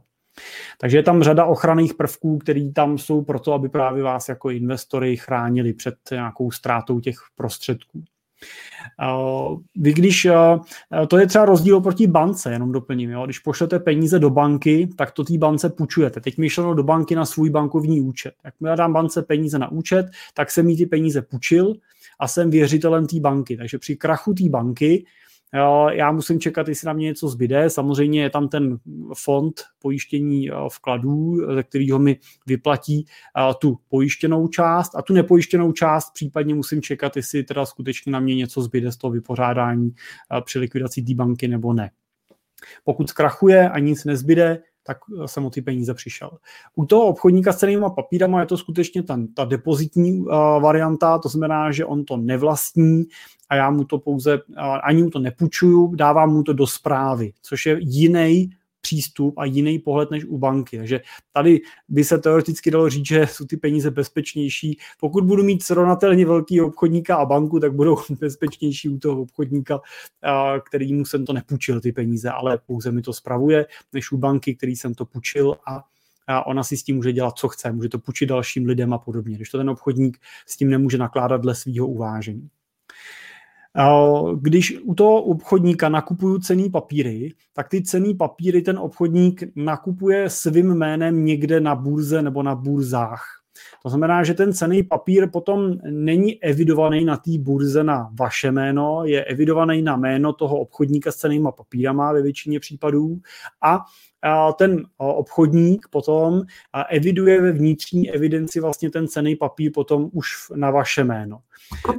Je to zase kvůli nějaký pracnosti. Jo. Když si představíte, že těch investorů jsou jako stovky, asi milionů dneska, tak jako ty, ty burzy by opravdu prostě byly neuvěřitelně jako robustní systémy, to je jedna věc, druhá věc je, že jakákoliv, jakýkoliv problém na nějaký burze prostě by ovlivňoval stovky milionů jako, jako jednotlivých uživatelů, bylo by to asi strašně jako technicky náročný, takže je to většinou držený právě na, na účet toho obchodníka, což vám zase přináší nějaký benefity, můžete u toho obchodníka se pak dá často nakupovat to, že koupíte 1,5 desetiny akcie. Jo, můžete mít nějaký pravidelný pokyny na nákupy těch cených papírů třeba, jo, což by nebylo možné samozřejmě, kdyby se psali na vás celý. Je to možné díky tomu, že to rozdělení těch akcí dělá ten obchodník té svojí evidenci. No a tu evidenci samozřejmě ten obchodník musí nějakým způsobem evidovat, uskladňovat, sdílet s regulátorem a tak dále. Takže tady úplně nehrozí to riziko, že by se tohle jako ztratilo. to si nedokážu úplně technicky představit. V případě, že by došlo k úpadku toho obchodníka, tak dojde k rozdělení těch cených papírů zpátky a, a je tam dokonce zajímavý doplnit, že v případě, že by něco chybělo třeba hotovost. Jo? Řekněme, že na tom účtu investičním držíte nějakou menší část hotovosti a nějakou část cených papírech. Ta, řekněme, že by ta hotovost z nějakého důvodu prostě třeba chyběla nebo tam nebyla dostatečná, tak ten obchodník cenýma papírama je ještě účastníkem takzvaného garančního fondu obchodníků s cenýma papírama, což si můžete představit přibližně jako ten fond pojištění vkladů v bankách, kde u českých obchodníků ten fond vás kreje do 20 tisíc euro to znamená tu ztrátu, kterou byste tam měli, tím, že se třeba ta hotovost z nějakého důvodu nedohledala, tak by vám do výše 20 tisíc euro ten garanční fond vlastně velmi rychle refundoval, vyplatil. A pokud byste využívali zahraničního obchodníka, tak my třeba využíváme lucemburský nebo slovenský platformy. Slováci třeba typicky mají ten fond 50 tisíc euro a ještě navíc plní ze 100%. Jo. Český fond garanční plní 20 tisíc euro z 90%. Tak to je jaký zajímavý o tom uvažovat i na tom, jakou jurisdikci využít pro uh, tu investici. Jo, jako taková zajímavost. Takže já osobně samozřejmě volte pečlivě toho obchodníka s cenými papírama. I obchodník s cenými papírama umí zkrachovat, ale pokud se bavíme o obchodníkovi s cenými papírama typu platformy, a budeme se bavit o platformách, já nevím, Interactive Brokers, Pátry máme že, v Čechách a, a, a další prostě podobné entity, tak Oni jsou často pouze vypořádací platformou, nějaký kostodián, třeba sami netradujou, neobchodujou, to znamená, není to takový ten obchodník, který zkrachuje, protože se mu nepovedou investice, no, tak jak teď jsme četli o tom hedžovém fondu, že, který připravil Švýcary a tak dále, spoustu peněz, tak, a, tak tohle není ten případ. Jo. Ta platforma skutečně má relativně jako dobrý, jednoduchý, transparentní biznis, většinou je placená nějakým servisním poplatkem, má poplatky z těch transakčních nákladů a, a když by se na ní mělo něco měnit, tak většinou se nemění to, že by zkrachovala, ale někdo ji třeba koupí. Jo, převezme to nějaká větší platforma, někdo to koupí. To jsou změny, které tam třeba nastávají, ale a úplně si nedokážu představit tu, ten, ten, jako ten úpadek, prostě tu likvidaci, ale jako všechno je možný, tak je dobrý samozřejmě vidět, jak by se postupovalo kdyby. Musíme, jak jsi říkal, musíme být připraveni na všechno. Nech přemýšlel si někdy, že bys byl vysokoškolský učitel? Asi jsem ještě na tom mladý. Asi si dokážu představit, že pak, ještě? pak, až budu jako starší, takže budu chodit poučovat ty, uh, ty mladěchy na tu školu, ale já nevím. Ještě si nedokážeš, nemáš ve skříni tweedové sako se záplaty? ne, ne, ne, ne, nemám. Takhle, Michale, já bych rád doplnil, že si nejsem jistý, jestli to vlastně vůbec jde, protože já jsem tu svoji vysokou školu nedostudoval, teda já jsem tak jako prchnul. Ale dneska jde všechno. Jo, tak když to Když jde, chceš, tak... tak jde všechno. Tak je to. Jakože možná, že bych mohl dodělat ten titul na právech v Plzni, jestli ještě pořád fungují ty zrychlený, že bych si dodělal aspoň magistra přes prázdniny. Ale to můžeš i online dneska. No, jenom bych to teda zakončil jednoduchou otázkou. Mám mít strach teda, mít peníze u broukera nebo v bance? Uh, ne. Pod, podle mého názoru se bát nemusíš. A pokud se bojíš, tak samozřejmě můžeš si tu investici rozdělit mezi jako víc třeba brokerů. No pokud se, no, pokud se bojím, tak je mi to celkem k ničemu, protože pak prostě nemůžu investovat, že? Ano. Protože ano. ona jiná možnost, tak to nakoupit není. Ano. Ano, to, to, to, co říkáš, je dobrá poznámka. Vždycky, vždycky existuje riziko. Jo, nikdy není nic stoprocentní a pokud vám někdo tvrdí, jediný, co je stoprocentní, je smrt. Jo. To je jediný, co v životě máme jistý. A daně. A, pok- a daně. A jsme u nich. jo. Ale pokud, pokud vám někdo tvrdí, že je něco stoprocentně garantovaného, nemůže to být jinak, já bych prchal teda, jo, tam bych opravdu jako utíkal, uh, protože tohle tvrdili samozřejmě i lidem, co si ukládali peníze do Union banky a podobných bank, které nám tady prostě uh, padaly a do záložen a tak dál. Takže nikdy není nic stoprocentně jistý, vždycky samozřejmě zvažujte i uh, krizový scénáře, vyhodnocujte, jaká je tam míra rizika, takové věci, vyhodnocujte, jaká je varianta B, když to udělám jinak, ale ale v případě investice do kapitálových trhů přes nějakého jako standardního obchodníka s cenými papírama, navíc jako z pohledu té platformy, o kterých se tady furt bavíme, jo, Portu, Patria, a nevím co, že jo, ty, jsou ty Edwardové, že jo, a podobné prostě platformy, Interactive Brokers, FIO, tak z mýho pohledu jsem přesvědčený o tom, že je to jako riziko, že se něco stane natolik jako marginální, zanedbatelný, že je jako plně akceptovatelný a je to stejný, jako když zvažujete, jestli pojedete na dovolenou, jestli na dovolenou nepojedete, protože se bojíte lítat, jo, tak radši pojedete autem tak může to dopadnout úplně jako stejně v těch investicích. Jo? Nakonec přijmete podstatně větší riziko, proto abyste eliminovali nějaký jako jenom emoční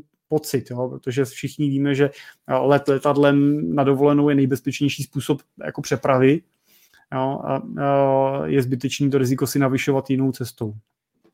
Hmm, hmm. Hele, Jirko, Jirku si potěšil, neusnul u tvé odpovědi, byla určitě inspirující. Děkuju. A uh, jak teda, když ty, ty říkáš, nebo bavili jsme se o tom, pokud máme strach, můžeme diverzifikovat mezi víc platform, víc brokerů, víc bank a tak dále. Eh, kdy vlastně ale jakoby má, je nějaký měřítko, kdy nad tím uvažovat? Má, jakoby dává to smyslu u, jakoby, mám se dívat na velikost majetku, míru mýho strachu, prostě, nebo jako na co se mám dívat? No určitě těch faktorů je víc. Není to jenom o té částce, je to samozřejmě i o tom, jako zvažovat eh, potom třeba kde budu žít, eh, v jakých penězích to posílám, v jakých penězích to chci eh, vybírat, možná i jaký jurisdikci, jak důvěřuju, protože ty rizika můžou být samozřejmě nejenom jako kreditní riziko toho, portfo- toho té platformy, ale i nějaký politický rizika regionu, vlastního, cizího a tak dál. Takže tohle asi všechno, pokud se bavíme o portfoliu 20 až 30 milionů, tak je určitě dobrý vzít v potaz a zvažovat všechny tyhle varianty. Um,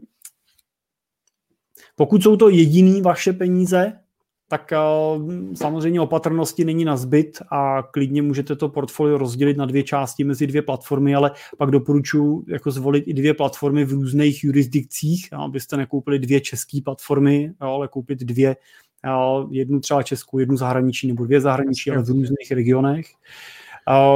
A pokud ale je to část vašeho majetku a další část je alokovaná ve firmě, další část v nemovitostech, tak si nemyslím, že je nezbytně nutný to rozdělovat a komplikovat si život těma dvouma platformama, protože zase musíte brát potaz to, že to znamená větší náklady, jsou to dva účty, dvě, dvo, dvoje poplatky, dvoje transakce a tak dál, dvoje, dva daňové režimy, jo, dva daňové reporty a podobné věci, takže pak je ještě potřeba jako vzít potaz to, že jestli to riziko snížím o nějakou desetinu procenta, a jestli to třeba úplně jako stojí za to versus ten čas a energie, kterou tomu musím věnovat. Jo. My tomu věnujeme relativně dost času a při těch diskuzích s investorama není na to jako jednoznačná odpověď, ale už v těchto těch sumách to určitě je prostor k diskuzi. Jirko, zase se slyším u tebe. Ale já to jsem, jsem nechtěl říct. Ale to jsem nechtěl říct, já jsem ti chtěl říct, že teda vypadá to, že, že uh, je, si jako velmi chytrý a já jsem tady za hlupáka. Ale eh, tak to je. Ty prostě seš chytrý. a mě to nevadí. Já jsem říkal minule, že jsem tady spíš jen tak jako pro tu zábavu. a ty, abys naše posluchače něco naučil. Tak, Tvoje problémy. Jdeme na další dotazy. Ano, ano. Děkujeme, děkujeme za vaše, za vaše dotazy. My se pomaličku do toho dostáváme po hodině a 20 minutách. uh, tak, ano, jdeme na další dotaz. Radim píše, dobrý večer, pánové, jaký máte názor na nyní mediálně tlačeného investora Ondřeje Janatu a jeho Growing Way, spravující jednu miliardu. Děkuji. Tak Radime, já musím říct, že eh, médi, PR teda nemá moc asi dobrý, protože já jsem o něm nikdy v životě neslyšel. Nevím, jak Jirko.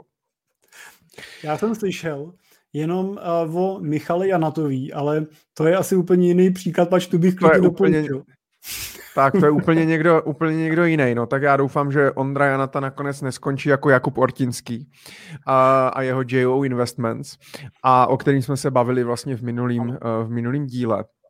No, já jsem se na to rychlosti podíval. Uh, web v podstatě nic moc neříkající, pak jsem našel nějaký rozhovor uh, s tím, že teda Ondra Janata je 27-letý uh, eh, kluk z Hradce Králové, který traduje od 15 let. Uh, ta jeho společnost Growing Way teda asi dělá intradenní obchodování na akcích, komoditách, obcích a tak dále. A trošku mě zarazilo, že teda oni píšou, že teda ty jeho peníze jsou jeho, že má stovky milionů, jsou jeho peníze, spravuje ty peníze podle paragrafu 15, o tom jsme se naopak bavili na jednom z mých livestreamů s kolegou Honzou Sušánkou, když jsme se bavili o Ponziho schématech, o nějakých rizicích a tak dále. Můžete si ten díl najít na mém YouTube. A co mě ale zajímalo, nebo co mě zaujalo, že plánuje vydat emisi dluhopisů za 250 milionů korun a prodat těm investorům, aby mu teda půjčili peníze, pravděpodobně píšou tam na růst té společnosti, ale tak pravděpodobně, aby teda s tím obchodovali. Jo. To mě teda přijde úplně ujetý, jako nemám, koukal jsem se na to asi dvě a půl minuty dohromady, takže nemůžu zase jako úplně hodnotit, nemám ty informace, nemám nějakou důkladnější analýzu. Při nejmenším mě to jako přijde dost divný. Jo, hlavně jako my jsme se bavili o korporátních dluhopisech, hlavně pokud on prostě má vydělávat desítky eh, nebo i stovky procent, tak je otázka, kolik mě za ten dluhopis teda dá a pak nevím, jestli je dobrý díl, že já mu půjčím za 5%, když on s tím vydělá 100, a ještě podstupuju vlastně vysoký kreditní riziko bez jakýkoliv záruky, bez jakýkoliv majetku, který vlastně může být virtuální a tak dále. No celý to na mě jako působí úplně takovým tím prostě klasickým medofovským dojmem, jo, nemůžu si jako pomoct. Třeba to bude jinak, a budu mu držet vlastně palce. Proč ne? Šikovných lidí je, je poskrovnu, takže proč ne? Ale Uh, nevím, nedokážu víc fundamentálně odpovědět. Jirko, co ty si o tom myslíš? Já jsem teda nebyl na tom live streamu, tak jestli můžu, Michale, okomentovat ten uh, paragraf 15 jenom. Uh, Můžeš, určitě. Tady je dobrý si uvědomit, že máme v České republice několik jako tříd investičních uh, instrumentů, do kterých můžete investovat, těch jako kolektivních. Vy můžete kupovat ty klasické bankovní fondy, to jsou ty otevřený podílové fondy, co vám prodají ve spořitelně, v ČSOP nebo kdekoliv. Na stejný úrovni k ním bych řekl, že jsou ETF fondy. Jo, oboje dvoje jsou to prostě fondy regulovaný směrnicí USIC, mají oddělený majetky, nemůže dojít ke ztrátě peněz investorů a tak dále. Z mého pohledu zcela jako nebo bezpečná investice z pohledu kreditního rizika, z pohledu toho, že by někdo zkrachoval, abych o ty peníze přišel transparentní ta investiční strategie, ten správce si s tím nemůže dělat, co chce, musí investovat tak, jak vám vlastně nějakým statutem říká. Pod, pod nima, taková jako nižší úroveň, v úvozovkách nižší z pohledu regulatoriky, jsou takzvané fondy kvalifikovaných investorů, kde už eh, ta míra té regulace je nižší, ta míra té eh, svobody toho portfolio manažera je výrazně vyšší v tom, jak může s tím fondem pracovat. On ho může oceňovat jenom na nějaký frekvenci měsíční nebo třeba jednou ročně, eh, když to u těch podílových fondů nebo u těch ETF máte to ocenění na denní bázi minimálně. A Zároveň samozřejmě i ta míra toho dohledu je prostě nižší, takže dostupnost těch peněz může být horší a tak dále. Ale pořád je to fond, který je tou Českou národní banku v nějaký míře dohlížený, pořád ČNB reportuje, pořád má nějakého depozitáře, který mu schraňuje prostředky. Neposíláte to nějakému Karlovi na jeho bankovní účet, který by to mohl vybrat a odjet s tím a tak dále. Jo, je to, pořád je to relativně relativně jako rozumně bezpečná investice na nějakou menší část vašich prostředků, do těch 20% toho portfolia jako alternativní investice. A pak přichází na řadu ten fond pod paragrafem 15, což jenom si uvědomte, že na to skutečně v tom zákoně existuje pouze jeden paragraf. Je to ten paragraf 15, který neříká prakticky nic.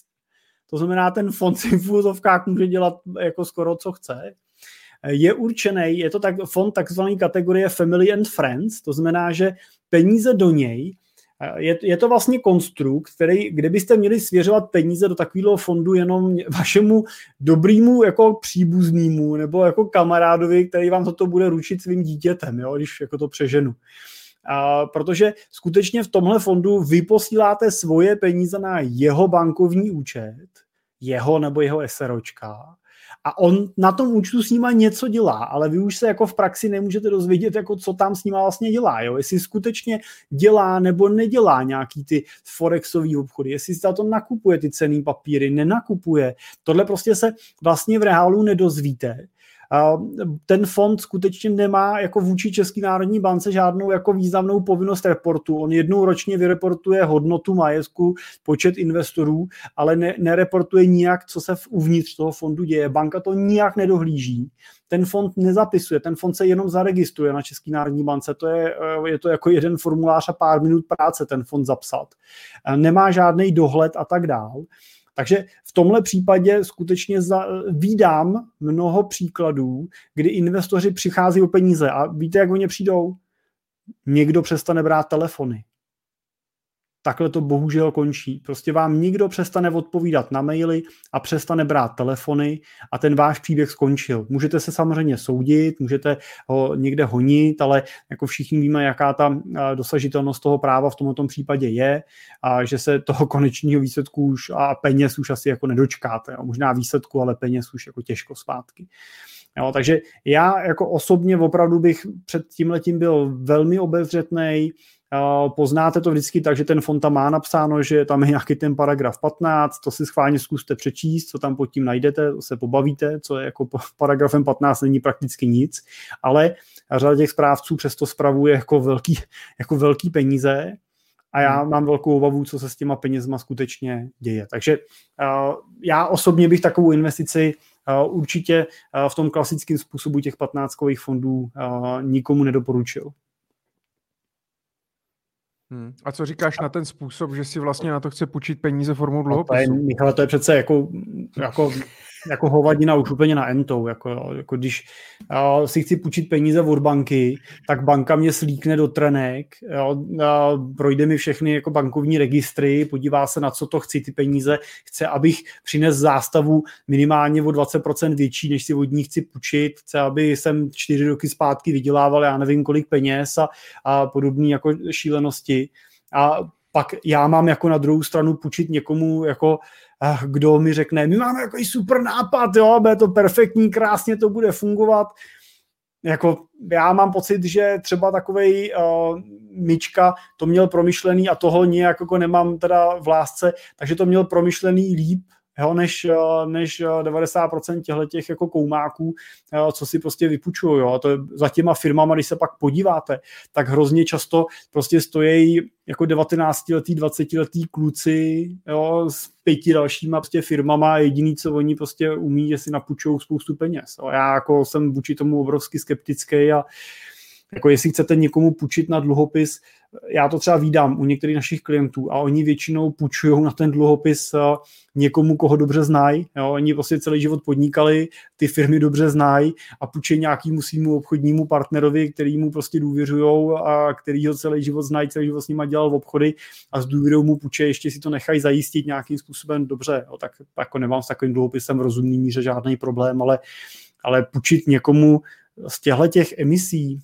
jako když už chcete dluhopisy, tak se opravdu jako podívejte na nějaký ty emitenty třeba typu JNT, tam jako máte nějakou aspoň jako ještě předfiltr těch dluhopisů tím, že projdou a prochroustá je ta JNT banka, která do toho dává nějakou, nějakou svoji reputaci, jo, nechce, aby žádný dluhopisy defaultovaly, taky se můžete podívat, co to je za společnosti, jakýho typu, No a tam bych třeba, jako když už po nich hmm. nutně toužil, tak třeba sáhnul s nějakou výdinou, že tam to riziko kreditní existuje vždycky. Jo? Jako Saska taky zkrachovala, že jo? taky tam lidi přišli o peníze. Jo? Zůc taky zkrachoval, Arka taky zkrachovala, jo? Pietro Filipy taky zkrachovalo, jo? taky to prostě byly velký známý uh, firmy, žádný prostě trpaslíci. Jo? Ale když už někde jako si půjčit na, nebo investovat do dluhopisů, tak radši prostě přes nějakou takovouhle entitu. Tady bych asi Michale klidně doporučil tvůj podcast uh, Myšlení finančníků, kde zrovna uh, si o tom tuším, že to byl pan Drahoňský z GNT banky. Drahocký, no, Dan Drahocký. Jo, jo, že jste o tom diskutovali a já musím říct, že v tom, tom směru jako, uh, mají jako moji důvěru. Ač teda dluhopisy ne, nenakupujeme, neinvestujeme do nich, tak uh, pokud naši investoři drží svoje dluhopisy, tak většinou je drží na třeba GNT nebo na Pentě nebo na něčem takovým. My jsme se právě s Honzou Sušankou o tom bavili, že, že uh je vlastně zvláštní, že všechny investice, nebo většina investic a většina obchodníků, prodejců, prodává ty investice jenom na základě jako výnosu. Pořád se prostě mluví o výnosu. Tenhle fond vydělává, vám vydělá tolik, tenhle dluhopis vám vydělá tolik prostě, jo, a tak dál. Nikdo nemluví nikdy o riziku. Jo, a potom, když si srovnáš dluhopis třeba jeden za 6%, jeden za 4%, tam ale může být tak diametrálně odlišný prostě riziko. Tak diametrálně. Jo, že to je, a tím myslím, že třeba, že prostě eh, ten člověk si řekne jako, hele, že vlastně porovnává 6 a 4, no tak ten 4 asi bude víc konzervativnější, ale ten druhý, ten za 6 je jenom o 2% má vyšší výnos, tak o tolik rizikovější nemusí být. Že, jak to je vlastně popletený, jo, když člověk nemá ty zkušenosti s tím investováním, že vlastně nepochopí, že ten 6% může mít prostě uh, riziko tak obrovský, že je celkem skoro jistota, že o tu čl- při peníze přijdu. Nejhorší na tom je, a to je vlastně celý ten paradox, proč je potřeba se vzdělávat a proč je potřeba diverzifikovat a stejně nikdy člověk nemá úplně jistotu, ale prostě dělat věci u licencovaných prostě obchodníků a pro důvěryhodné věci a který tady už jsou dlouho a tak dále. Protože já jsem se setkal třeba s případem, kdy uh, jedna firma si půjčovala peníze od důchodců asi za nějaký 3%. A já říkám, ale teď tyjo, vy si půjčujete na nějaký tam, já nevím, tam kupovali dřevo v nějaký vole, v Srbsku někde něco a vozili to někam, já nevím, z toho pak něco stavěli a tak dále, protože vlastně ten biznis nepochopil. A půjčovali si za 3% a říkám, to vám někdo půjčí a on říká, nám trhají ruce.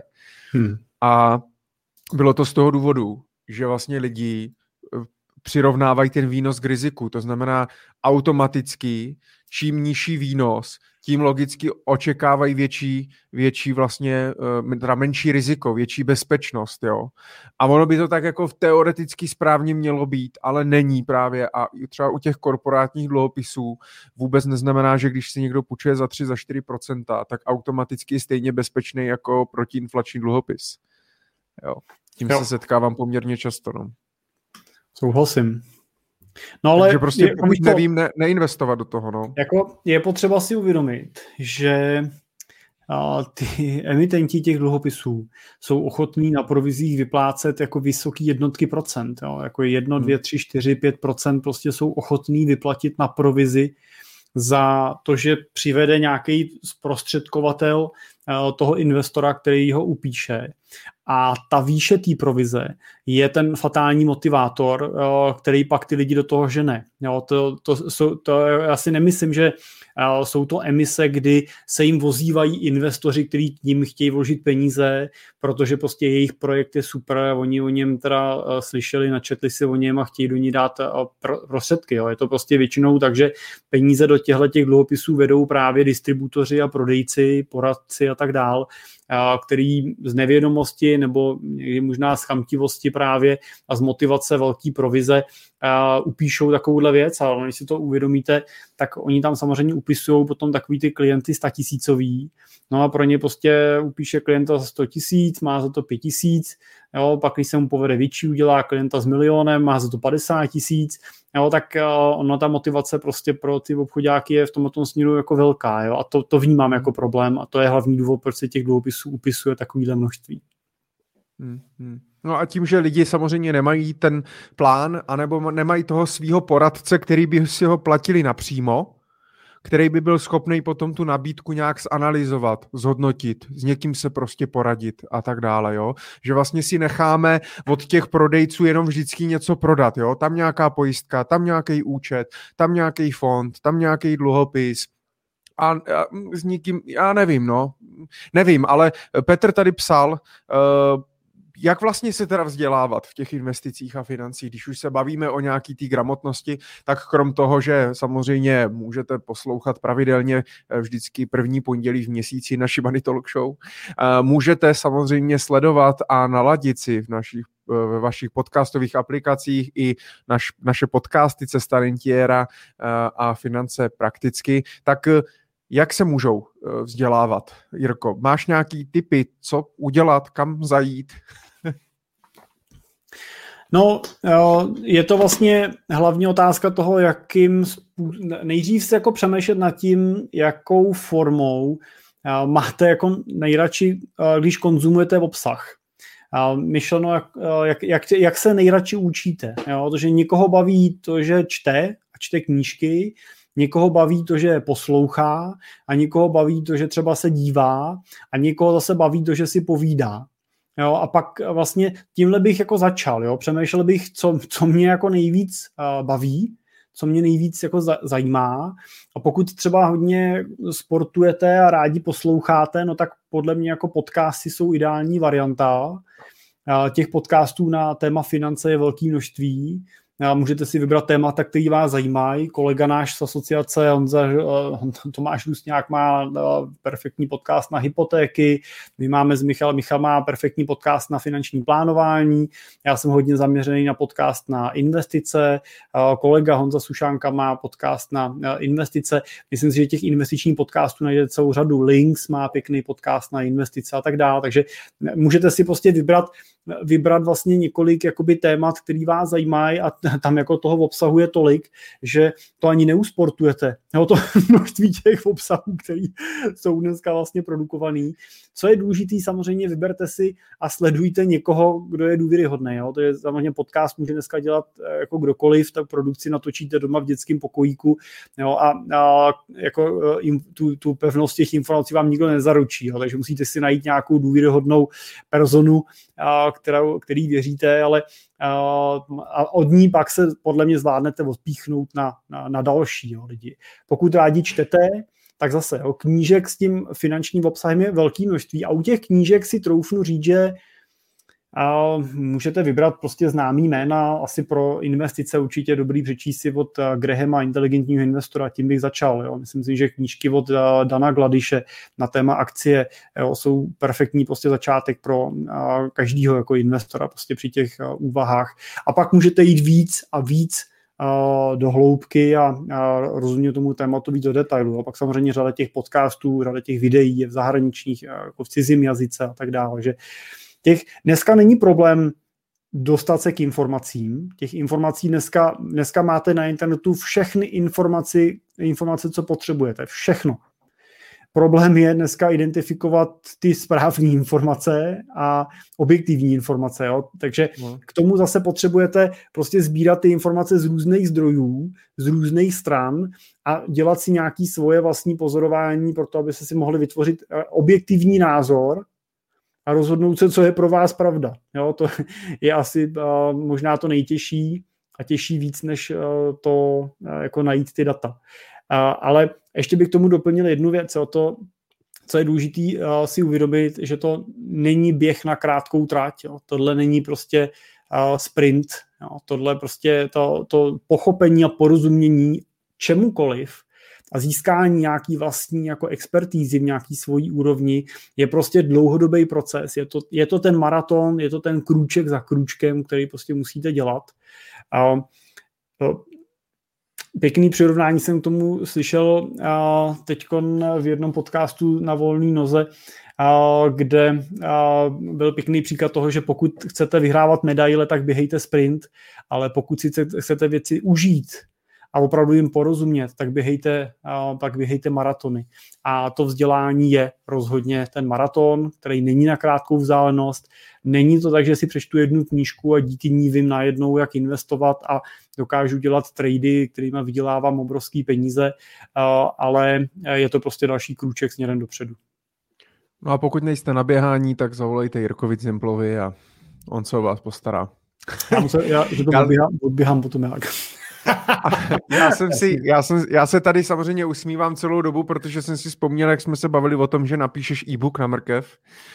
Uh, a uh, přesně jak, je, jak jsi říkal, jo, dneska může vlastně podcast nahrát každý v pokojíčku, e-book může napsat prostě každý z pokojíčku a, a vlastně je strašně těžký ověřovat si potom ty fakta a ty zdroje a tu důvěryhodnost toho zdroje, a já o tom, já teda vím o tom svý, i proto uh, nějakým způsobem teďka během prázdnin tak budu vlastně dávat dohromady stejnomeným web, web ne web, web jako uh, můj podcast finance prakticky.cz, který vlastně, kde chci, jsem si tak řekl, že to je jako finanční vzdělání na jednom místě a kde bych právě chtěl mít přesně ty zdroje k finančnímu vzdělávání, protože mě se hodně lidí ptá, a jaký podcasty poslouchat a co si koupit za knížku? A jsou nějaký kurzy a videokurzy a online kurzy a má smysl poslouchat tohohle tradera nebo tohohle finančního poradce, kde, kam si můžu jít pro radu, co je bezpečný, komu můžu důvěřovat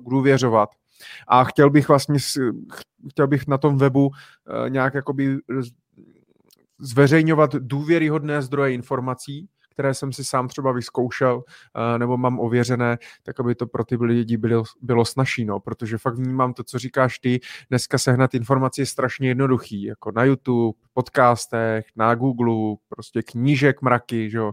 A co jenom v češtině, a pak když jako čtu nebo poslouchám anglicky, tak to je na výbuch hlavy, jo. Ale poznat fakt to, co má smysl, eh, to, co jako opravdu je důvěryhodný zdroj, to je těžké. No. Ano, já jsem si na to vzpomněl teď nedávno, že máme být taky zábavný, tak zkusím něco nefinančního, jenom... Pojďme, když... pojďme, pojďme do toho. jsme, Skáču uh, radostí. Já mám, já mám syn můj tak je v šestý třídě a teď jak mají tu, teď už teda byl poprvé ve škole letos, tak... Gratuluju. No, děkuju. to je šikovný kluk, budeme stavit huláky. tak jsme řešili minulý týden nějaký úkol z češtiny a on tam měl určovat, určovat přívlastek schodný a neschodný. A, a to teda je pro mě španělská vesnice, tak jsem říkal, no tak super, přívlastek. A říkám, jak to je teda Maxi? A on říkal, já nevím, to jsme se asi neučili. To asi známe všichni, ne? Taková ta klasická věta, to jsme říkali, jak když jsme byli malí. Mě vždycky to táta říkal, to si ze mě děláš srandu, ne, jestli si to neučili, tak já jsem mu říkal úplně to samé, jsem si pak uvědomil, říkal, to si děláš srandu, jestli si to neučili. Ale a pak jsem říkal, tak co s tím? A teď jsem si říkal, když by se to stalo mně, když jsem byl na, na škole, tak já bych musel buď jako počkat do školy, abych se na to někoho zeptal, nebo by to museli rodiče vědět, a nebo vlastně bych to hledal někde v nějaký učebnici češtiny, prostě, že jo, jako, jo tu, tu definici. A teď jako samozřejmě, co jsem udělal já, že jo? Vzal jsem si tablet, napsal jsem tam přívlastek schodný, neschodný, nabídlo mi to asi 95 různých jako variant odpovědí a, a příkladů a způsobů, jak to nikdo vysvětlil. A já jsem mu to podal a říkal jsem, já ti to říkat nebudu, tady si to přečti a, podívej se prostě na to, kde jsem to našel, jak se s tím pracuje. A přesně jsem si uvědomil, že to, co jako ty dnešní děti a my samotní jako vlastně zažíváme, je to, že není to o tom, že musíme tu naší hlavu jako zatěžovat všema těma znalostma. Jako vy fakt nemusíte všechno prostě vidět, nemusíte všechno umět. Ale to, co je jako zásadní, je být schopný si vytvořit svůj názor, a být schopný ty informace nějakým jako rozumným kritickým způsobem jako protřídit. A k tomu potřebujete být schopný jako objektivně pozorovat tu věc, to znamená být schopný se jako dobrý schodný přísudek a neschodný přísudek, předpokládám, že mi tam asi nikdo nebude uh, fabulovat. Jo. Jako, asi prostě dokážu vyhodnotit, jestli ta stránka je jako důvěryhodná, jestli ta informace je smysluplná, ale samozřejmě, když budu hledat a zadám si, uh, zadám si uh, bezpečná investice, No tak uh, si asi můžete představit, uh, kolik různých jako variant, a Michal už je připravený, jak, kolik různých variant mi to nabídne a co všechno je považováno. Michal, kolik ti to nabídlo? No, čekej, tak to nás dělíme. Schválně, co sám jestli, jestli, nás někdo sled, jestli nás někdo sleduje třeba v posteli a nemůže to googlit. tak přes, přesně jako potom musíte tak, být schopni vyhodnotit, co je vlastně pravda. Můžeš to přiblížit trošku? Vidí online aukce p- přiblížit?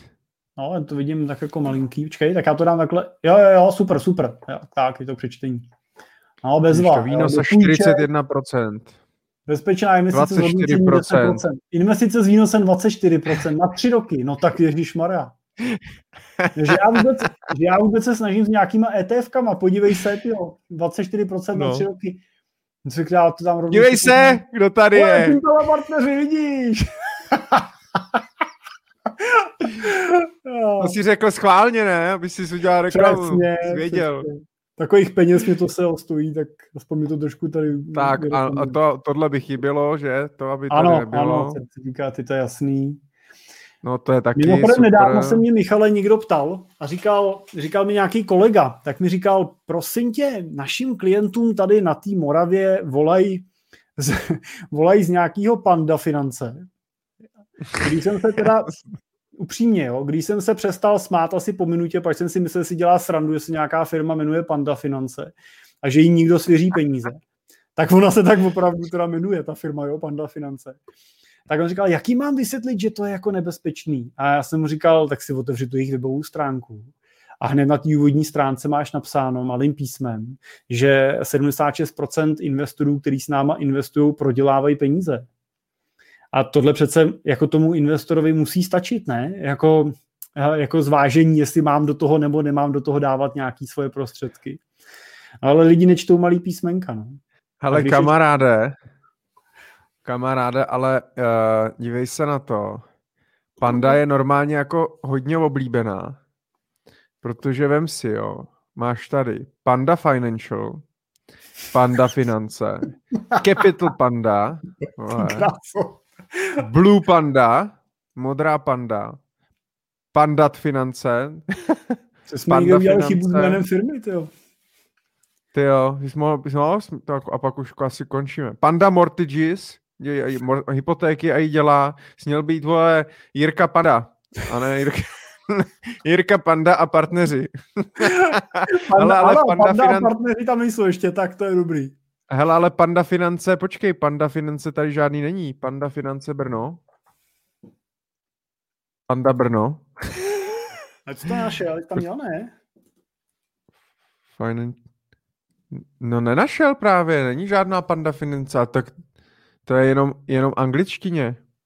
No tak, jak se to jmenovalo teda? Jmenovalo se, v tom případě je to lepší varianta, Michale, že jsem se teď nedotknul žádné reálné společnosti, což nebylo mým cílem. Ale to je, ale, ale jestli to, víš, jak je to s tou pandou, jo? To je jako, já jsem se bavil s neteří a ona mě říká, jak je ta písnička, tam se zpívá panda, the panda, a já říkám, myslíš, jak se zpívá Thunder od Imagine Dragons?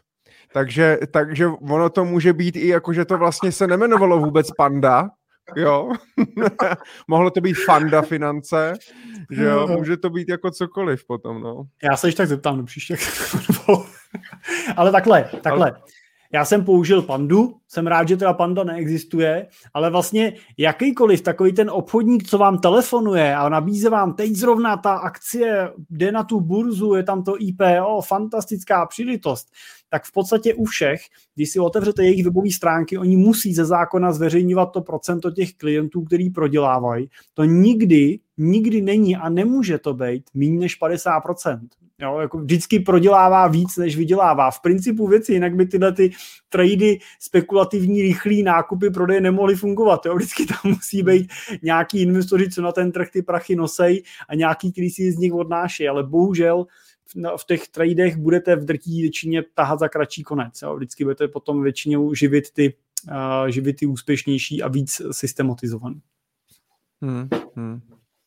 Tak pojďme, pojďme zase k dotazům, pojďme trošku zvážnit. Uh, Radek Slanina píše, dobrý večer pánové, také zdravíme Radku, když jsme u těch dluhopisů.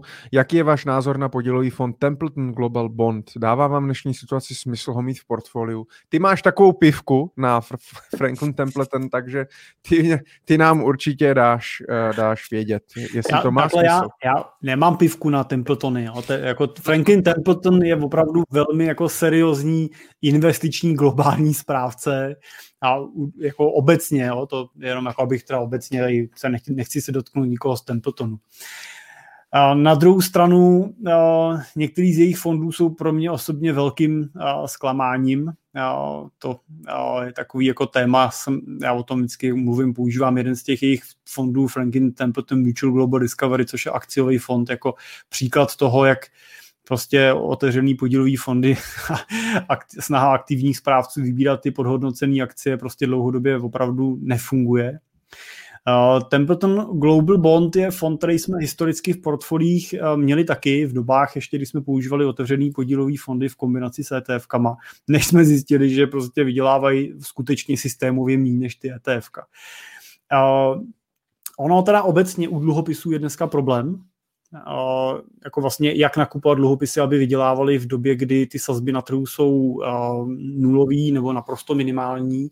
A navíc jsme v době, kdy pokud máte minimální sazby a kupujete si v dnešní době dluhopisy na, na burze a ty sazby porostou do budoucna, tak uh, vlastně jako v, v principu věci, uh, když uh, máte dluhopis, který má kupon třeba 1% a, a úrokové sazby národních bank se zvednou, to znamená příští rok budou na trhu dluhopisy, které budou třeba, teď to je hypotetický příklad, budou třeba mít 2%, no tak ten váš se musí prodávat s diskontem, bude toho muset prodávat levnějš, to znamená uvidíte pokles ceny toho dluhopisu na té uh, burze, případně v těch uh, fondech, uh, který do těch dluhopisů investují, uvidíte pokles uh, té ceny té podílové jednotky, protože prostě sazby vzrostly. Pokud by sazby úrokový ještě klesaly, tak pak mají dluhopisy šanci přinášet i v dalších letech ještě jako výnos, ale jako to snad doufáme, že už teda klesat nebudou, jo? že bychom měli dlouhodobě ty sazby záporný, asi bychom úplně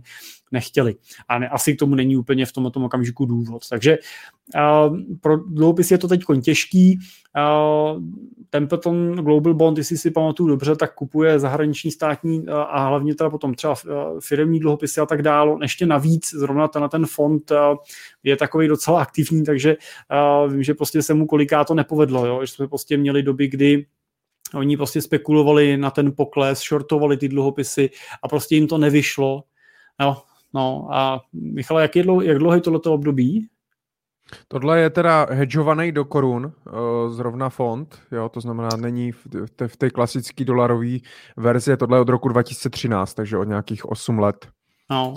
A tohle je podle mého názoru i odpověď na vaši otázku, eh, jestli má smysl takovýhle fond mít eh, ve svém portfoliu, podle mě nemá.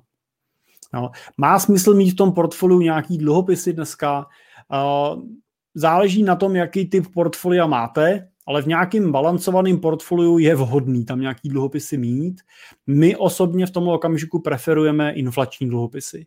To znamená, můžete využít český státní dluhopis, koupit prostě dluhopis, eh, který vydává ministerstvo financí České republiky, to se kupuje že jo, přes, eh, třeba přes ČSOB a podobně. Eh, a nebo můžete využít nějaký, my používáme třeba pasivní fondy, který kupují ty globální jo, inflační dluhopisy. To znamená, kupujeme ty český, ale kupujeme ty a, velký globální hráče a kupujeme ty dluhopisy, které jsou vázané na inflaci, což má dva faktory. Jedno je to, že ten a, kupon odpovídá inflaci, znamená pokud roste inflace, roste vám kupon, což do budoucna očekáváme. A druhý faktor je to, že jsou to většinou, jako, no, ty dluhopisy mají kratší duraci.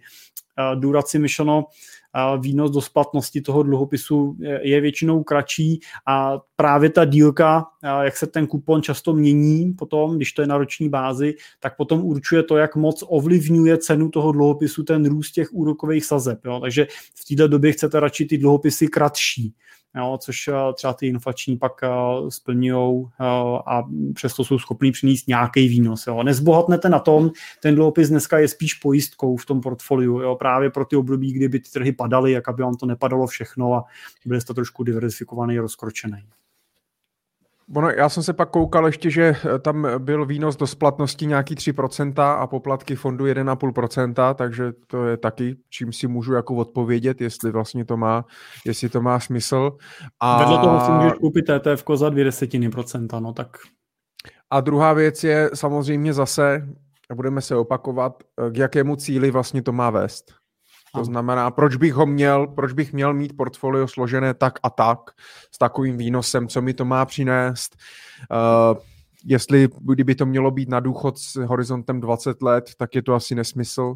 Jestli to má být na nový auto za dva roky, uh, tak je otázka. Pokud ale reálný výnos uh, eh, reálnej, ještě po odečtení inflace, uh, jsme třeba minus 4%, tak to, je, tak to je víceméně lepší fakt mít na spořícím účtu a neřešit to. Nehledat nějaký zlatý grál, ale prostě mít spořící účet a, a hotovo. No. Takže tak. Jirko, díky moc. Radku, děkuji za, uh, za dotaz. Ano. Jakub má teda výdrž neuvěřitelnou, kouká od začátku, Jakube, takže děkujeme. Mluvíme-li o ETF, tak většina ETF půjčují svá podkladová aktiva, aby snížili svou nákladovost. Máme toto vnímat jako zvýšené riziko nějakých problémů v případě scénáři podobnému roku 2008. Jirko. Uh já si to nemyslím, ale samozřejmě záleží taky na tom, jaký aktiva to jsou a jak ten fond je velký a silný, jak kdo za ním stojí. Já, my osobně, když vybíráme do portfolií pasivní fondy, ty ETF fondy, tak nás zajímá několik ukazatelů, zajímá nás historie, respektive ta délka, jakou ten fond existuje, aby to nebyl fond nějaký, který vznikl předevčírem. Eh, velmi nás zajímá velikost, ta tržní kapitalizace toho fondu, aby to zase nebyl fond, který spravuje 10 milionů dolarů, byl to prostě nějaký trpaslík, eh, což je důležitý z pohledu likvidity, to má, jak rychle jste schopný ho prodat na té burze. A zajímá nás, eh, kdo za tím fondem stojí, to znamená, kdo ten fond vydává. A jsem přesvědčený o tom, že pokud vyberete kvalitního emitenta, fond s dlouhou historií a dostatečně velký fond a bavíme se o těch základních aktivech, to znamená akcích, dluhopisech, eh, komoditách, nějakých základních eh, zlatů, eh, nemovitostních ETFkách na rejty, tak tam jako osobně tyhle ty rizika, tyhle ty rizika nevnímám nebo je vnímám jako přijatelný a vnímám je jako přijatelný za tu nízkou cenu. Jo, to je samozřejmě, oni si ty fondy musí někde vydělat. Jo, to je stejný, jako když se podíváte na to, že v Americe Robin Hood, eh, platforma eh, investiční, která umožňuje obchodovat bez poplatků, eh, umožňuje nakupovat bez poplatků, ale protože prodává veškeré informace o těch obchodech těm robo-advisorům a platformám a traderům, který je pak zase využívají ve svůj prospěch při obchodování proti těm investorům na, těch, na tom Robinu Hoodu. Jo. Takže každý někde nějakým způsobem vydělává, nic není zdarma, nikdy nic není no. zdarma. A je jako potřeba přemýšlet, jestli je pro mě výhodnější, že ten ETF fond si dokáže na tu svoji ziskovost jakoby přivydělat i tím, že půjčí teda ty akcie pro další obchodování, což ale když to udělají v rozumný míře, rozumným způsobem, tak je bezpečný a dělá se to standardně. Jo, to není žádná nestandardní transakce, to je celkem jako standardní transakce, která na tom trhu se dělá a investoři ve svých portfoliích, větších portfoliích ty akcie, když mají, tak vlastně zapůjčují a přináší si tím nějaký nadvýnos. Jo, je to standardní jako proces. Tak já osobně bych se toho neobával. Mně se líbí, Jirko, tvůj optimismus. Je něco, čeho ty se obáváš? Já se obávám jako spoustu věcí, jak já tady mluvím o těch rizicích, že tam bych ty peníze nedával, do čeho bych neinvestoval, tak v tom, co my děláme a tak, jak k tomu přistupujeme, se samozřejmě v principu věci těch věcí neobávám. Jo? To bych asi nemohl dělat tu práci, kdybych se bál těch věcí, které my jsme vyhodnotili jako bezpečný. Jinak je spousta věcí, které beru jako rizikový, ale já se jich vlastně nebojím, protože v tom nemám ani svoje peníze, ani klientský peníze. Ale prozrať nám, máš z něčeho strach? Máš strach z pavouků? z pavouků strach nemám, tak eh, jako samozřejmě ne? jsou věci, jako, ze kterých mám obavu. Že? Z nějakých ale, bubáků? No tak asi, jako ty si chtěl, aby ten podcast... při zasnutém světle? Byl usnu i při světle. Dojdu, domů, dojdu večer do postele, i když uh, už jsem poslední v paráku, kdo ještě není, kdo ještě nespí. Nemusím běžet po chodbě a, a podobně. A na druhou stranu teda nekoukám na, na horory teda, no, tak to nemusím, to se mi nelíbí. Ale Michale, jako jsou věci, které se bojím, ale jsou to věci typu, jako aby někdo z mých prostě blízkých, že jo, ne, nebo, nebo nemocněl, prostě nedostal se do nějaké těžké situace a podobně, to jsou asi věci, které který se snažím samozřejmě jako se, se, jim bránit, chránit, ale hlavně jsou to taky věci, na kterých prostě, na kterýma bohužel nemáme jako kontrolu, nemůžeme je úplně jako, nemůžeš všechny rizika eliminovat, musíš je přijmout, ale tohle je prostě něco samozřejmě, co jako by mě určitě trápilo a, a co bych jako rád, aby nikdy nenastalo a pokud se ptáš, čeho se bojím, tak z toho třeba jako obavu eh, samozřejmě mám. No. Super, jdeme dál. Teď mi to zmizelo. Tak ještě jednou. Uh, Jirka se ptá další dotaz. Jak osobně řešíte různorodost pohledů na investování a utrácení v rámci partnerských vztahů? Uh, jaké zkušenosti máte s klienty? Řeší portfolio partneři spíš společně nebo sami za sebe? Uh, nebo jeden řeší prostě celou rodinu a hotovo? Můžeš i říct, jak to řešíš třeba ty doma uh, s manželkou, jak to máte, jestli to všechno tím, že ty jsi expert, tak prostě si řekl, hele, já to spravuju a takhle to bude, tečka. Nebo jestli spolu komunikujete o tom, řešíte spolu ty svoje finanční cíle, hledáte kompromisy. Prozrať nám. Musím teda uh, se přiznat, že uh, moje manželka je uh, často takovým věrným divákem tohoto pořadu, takže bych ji chtěl případně tímto pozdravit a říct, že samozřejmě vše řešíme společně a uh, většinou až uh, s podpisem a odsouhlasením mé věrné ženy. Máme očekávat, že za chvilku skočí do dveří. Přesně, otevřou dveře. uh, tak uh, takhle u nás... A u klientů? Uh, takhle, já řeknu, že u nás my opravdu ty věci řešíme teda společně, ale řešíme společně ne tak, že bychom jako uh, nad výběrem třeba ETF fondů jako diskutovali, jaký máme vybrat. Jo? Do toho se manželka jako nepouští a vlastně jako já se starám o takovou tu kapitálovou část toho majetku, o ty pasivní fondy a podobné věci. Stejně jako vlastně mi jako manželka nemluví do, do podnikání nebo do firmy, jo, že by jsem s ní musel konzultovat. I když na druhou stranu pokud se jedná o věci strategického typu, které by třeba se nás dotýkaly osobně, tak to s ní řeším. Typicky třeba té podnikatelské bázi se to týká uh, nějaký půjčky. Jo. Pokud si jako firma budu chtít půjčit peníze, tak po mně většinou banka bude chtít uh, podpis, uh, kde přenáším nějaký osobní ručení jako fyzická osoba a to je určitě téma, na kterým máme s manželkou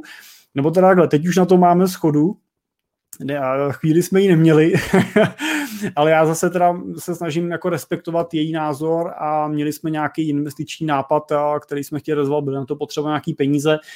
Moje žena tenkrát řekla, že jako nesouhlasí s tím, aby jsme prostě podepisovali jako fyzické osoby ručení za ten úvěr, že tam prostě vidí rizika, který nechce na sebe brát a já jsem prostě teda v tom řekl prostě dobře, my tyhle ty rizika nebudeme prostě podstupovat a tenhle projekt se prostě neuskuteční.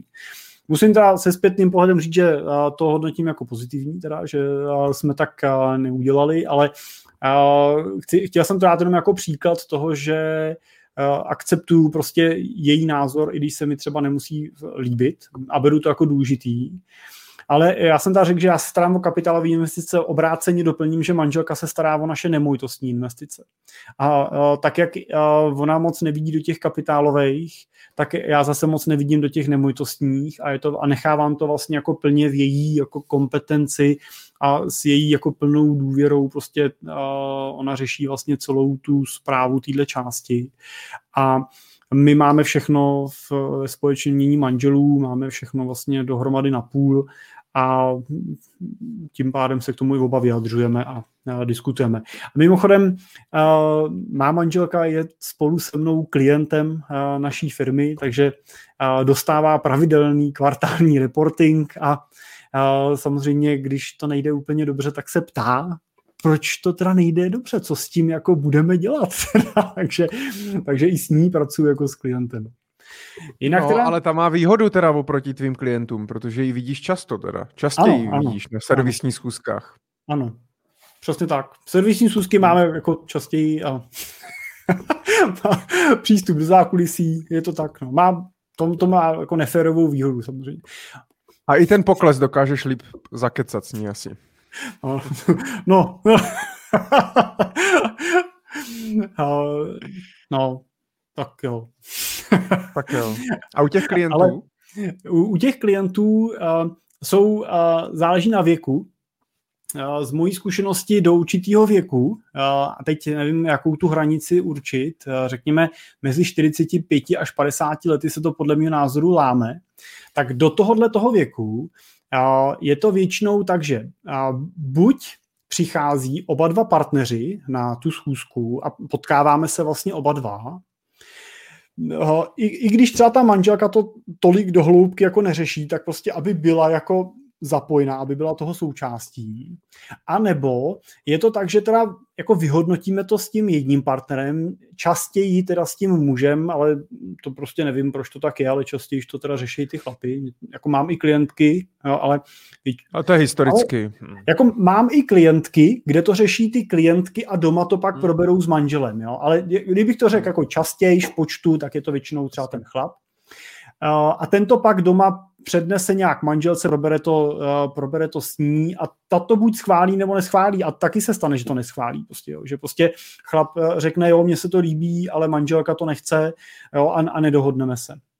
Uh, takže to, to je takhle, ale u těch klientů potom v tom věku zralejším, to znamená od těch třeba 45, 50 let vejš, tak v drtivé většině případů se pak setkávám s tím, že přichází jeden z těch partnerů, Zase častěji je to muž, ale mám to i obráceně u uh, uh, řady našich klientek, uh, kdy on to ani vlastně jako doma většinou jako nemusí probírat, protože prostě už se za ty roky toho společného soužití prostě doma nějak jako dohodli a shodli, že to prostě řeší jeden z nich. Ten druhý jako ho to vlastně prakticky moc jako nezajímá a vůbec do toho jako ne, nevstupuje, jako že by se k tomu nějak vyjadřoval, komentoval to a podobně. A, a já pak třeba kolikrát ty manželky poznávám až jako postupem času, když prostě jdeme teda na nějakou společnou večeři, jdeme slavit narozeniny nebo k nějakým, s nějakým výročím prostě spojeno něco, tak třeba poznám tu ženu, tak se snažím poznat i ty partnerky, takže ono samozřejmě, se pak něco děje, tak je dobrý, že oni ví, komu volají, jo, já vím, kdo mi volá, že jo, můžeme řešit tu situaci na stalou, to je prostě, co ten život taky nikdy prostě přináší. A, a nebo je poznávám, když pak řešíme dědický plány, to je mnohem teda vtipnější uh, situace, když řešíme tu situaci, když ten váš manžel umře, tak jak to teda, jak to teda bude, jak teda, jako blbě, ale jak toho medvěda rozkrájíme, jak by si si to představovali, tak uh, teď nemyslím jako, že když umře, ale řešíme to v té přípravě toho dědického plánu, v tom řešení toho krizového scénáře, tak pak Jasně, třeba... a nemyslel jsi to Nemyslel jsi to tak, že to je vtipnější tím, že jako pak se strašně směješ jako toho. Ne, ne, ne, vtipnější je to samozřejmě jako tím, že já jsem pak ten, kdo otvírá tyhle ty témata, který oni vůbec jako hmm. nechtějí připouštět, koliká ten no. jako chlap je no. na to připravený, ale ty partnerky tohle jako těžce jako nesou a je to často jako no. letitý jako úsilí, jim jako vždycky vysvětlujeme, že to není jako, že plánujeme to úmrtí, ale že prostě přemýšlíme nad tím, jak teda by se, co by se mělo stát, kdyby, že mají ty děti a že zase ona nechce mít na baráku prostě napsaný svoje tři hmm. děti, kdyby prostě něco a tak dál. Jo, tak eh, tam se dostáváme třeba nejčastěji k ním. Jak to máš, Michale, ty, protože ty máš ty klienty přece jenom mladší, máš tu zkušenost podobnou jako já u těch mladších klientů, nebo to máš jinak? Já si myslím, že eh, tady ten dotaz je strašně super. A je, do, je dobře o tom diskutovat a, a bavit se. A já musím říct, že mm, já si myslím, že je důležitý, aby o těchto věcech rozhodovali oba dva. A teď nemyslím, jak říkáš správně, jestli jako prostě moje žena vybere jaký ETF a tak dále, to jim asi úplně šumafuk. A mě ve skutečnosti možná taky, protože já se zeptám tebe, takže, takže je to jedno, jo. Ale když půjdeme na ten, na ten základ, tak oba dva by měly především být uh, součástí toho finančního plánu, té tvorby toho finančního plánu. Měli by oba dva si definovat spolu ty finanční cíle, protože největší problém často bývá, že každý ty finanční cíle má prostě může, nebo může mít odlišný. Jo? Ne možná ty velmi důležitý často spíš ty krátkodobý, chlap chce bazén, žena chce pergolu a tak dále, ale i možná v těch dlouhodobějších, že prostě já chci důchod v Norsku a žena v Itálii, já chci děti na takovou vysokou školu a ženě je to úplně šumafuk, já chci dát peníze dětem hotovosti ona ne a tak dále. Toto je, jako na to narážím strašně často, jo. A je potřeba se o tom bavit, otvírat to, komunikovat to a myslím si, že tady toto je prostě naprosto základ i pro eh, potom jako zdravý vztah. Ten vztah nemůže, je to stejný, jako když prostě, když lidi nemluví o financích, jo, tak to je prostě, to je, když prostě když lidi spolu moc nemluví, moc nekomunikujou, nebaví se o tom, kam ta rodina směřuje, co bude teda dělat, do čeho bude investovat, co si pořídí, kde budou bydlet a je to potom rozhodnutí třeba jenom toho jednoho, ať už chlapa nebo ženy, tak to často jako dopadá strašně, strašně špatně, jo. Takže já třeba na schůzky vždycky říkám, pokud to jde, tak určitě oba dva. I když samozřejmě pak to dopadá u některých klientů tak, že eh, s obouma dvouma řešíme spíš ten finanční plán, ty cíle a to směřování a s tím chlapem, když je jako nadšenec, tak si s ním pak ještě třeba volám nebo píšu nebo dám si konzultaci navíc, kde rozebíráme víc třeba do hloubky uh, nějaký ty investice nebo jak ty věci fungují a tak, který už ty ženě jsou jako úplně šumafuk, jo.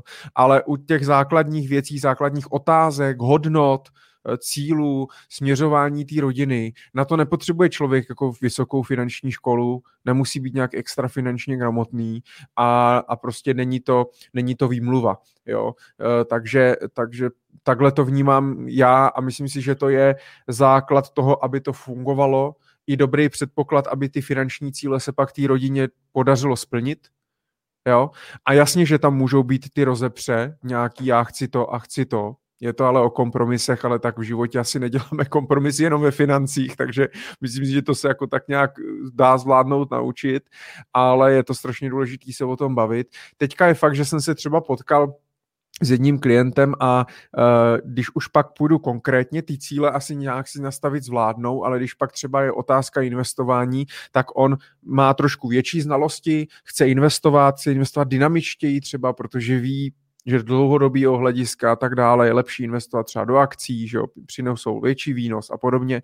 A e, ta žena přišla v minulosti o nějaký peníze nějakým podvodem a ona má teď prostě strach z jakéhokoliv investování. I když jako třeba chápe, že prostě musí investovat, jinak ty peníze jí prostě to nikdo neukradne, taky to sežere třeba ta inflace e, nebo, nebo daně nebo něco jiného, ale e, má z toho strach a teď vlastně jdou, on chce jako investovat a to hmm. a ona jako má strach, jo, a je to prostě o tom, ale zase pomůže o tom jako se bavit, diskutovat a udělat nějaký kompromis. Tak pojďme prostě tuto část investovat takhle, tuto pojďme teda dát konzervativně, ale pojďme se nějak domluvit, aby tam byl kompromis, aby tam nebyl jeden ten extrém, aby to nebylo prostě buď tak, nebo tak. Omlouvám se, že jsem se rozkecal. Mě to teda jako skvělá otázka. Jo, myslím, že s tím mají problém jako hodně lidí, hodně vztahů, protože vezmeme si, že jako uh, důvody rozchodů, rozvodů, tak myslím si, že peníze a finance, ať už jako právě nekomunikace o financích, nebo dluhy, nebo špatná finanční situace, nebo prostě špatný směřování té rodiny, tak jsou jedním z nejčastějších jako důvodů rozchodů jo, těch vztahů. Takže tak velmi důležité téma. Až na prvním místě, že jo? Tak tak, bohužel.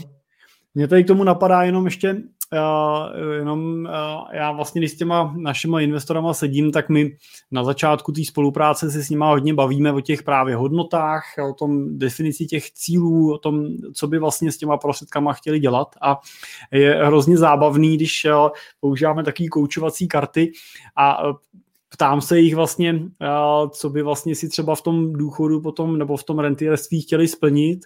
A, a oni tam pak vlastně, když jsou tam v té dvojici, tak nad tím občas jako docela zábavně jako diskutujou, jo, jako, prostě tak já bych chtěl teda to, ten, ten velký center, já bych jako chtěl to, toho, to Camaro si koupit, prostě taková moje, jo, a, paní zase, no a co za dobročinnost, vždycky taky chtěli přece něco, no, no, a tak vždycky hodnotí jako ten partner, jako pořád něco nikam rozdáváme, ne, to bychom taky si musíme něco užít a teď vlastně jako si tříbí tyhle ty názory, ale myslím si, že je přesně jako hrozně kouzelný, když si je tříbí těch mnoho let jako dopředu, než když potom jako to obrušují v té chvíli, kdy to nastane, jo? když prostě pak už jako se musí dohodnout a je to tvrdší. A ještě potom bych řekl, kolikát komičtější teda je to v situaci, kdy sedím jenom s jedním a oni pak si vyberou ty karty a a teď tam mají prostě ty koníčky, sport a my tam máme tam ten čas s tou rodinou, že jo, a teď to tam takhle vyberou teda koníčky, cestování, čas s rodinou a já říkám, tak super, teď máte tři karty, tak kterou z nich dáte pryč, si musíte vybrat jenom dvě. A teď tam jsem seděl nedávno s jedním klientem a on tak na to koukal a říkal, uh, ale, ale manželce to neřeknete, že ne? A říkal, ne, to víte, že ne. A dal na stranu ten častou rodinou a, říkal, a tak jako si to obavil, říkal, ale tak my spolu cestujeme, že jo, to samozřejmě je taky myšlení, jo. tak, jako, tak je to, je to hezký vidět, jak nad tím přemýšlej a, ale co se člověk samozřejmě o nich dozví a nemyslím to nějak jako ošklivě, jo, prostě každý nějak jako uvažujeme a máme nějaký priority, takže ty hodnoty jsou důležitý a když jsou společný, tak, hmm. je, to, uh, tak je to ideál no, pro ten vztah. Tak, tak, přesně tak. Takže komunikujte s vašimi partnery a partnerkami, nebojte se toho. A když nebudete vědět, tak nám napište, dáme si konzultaci společnou, párovou. to rozšířil i na manželskou poradnu, Michale. Jo, teda. A já si tak občas připadám, ale ne. Vždycky pak jako to utnu a říkám, dívejte se, jak to dořešte doma potom. Nalíte si víno a dořeš, dořešte to doma. Já u toho asi být nemusím. Ono, Bůh ví, jak to skončí vždycky. jo, jo.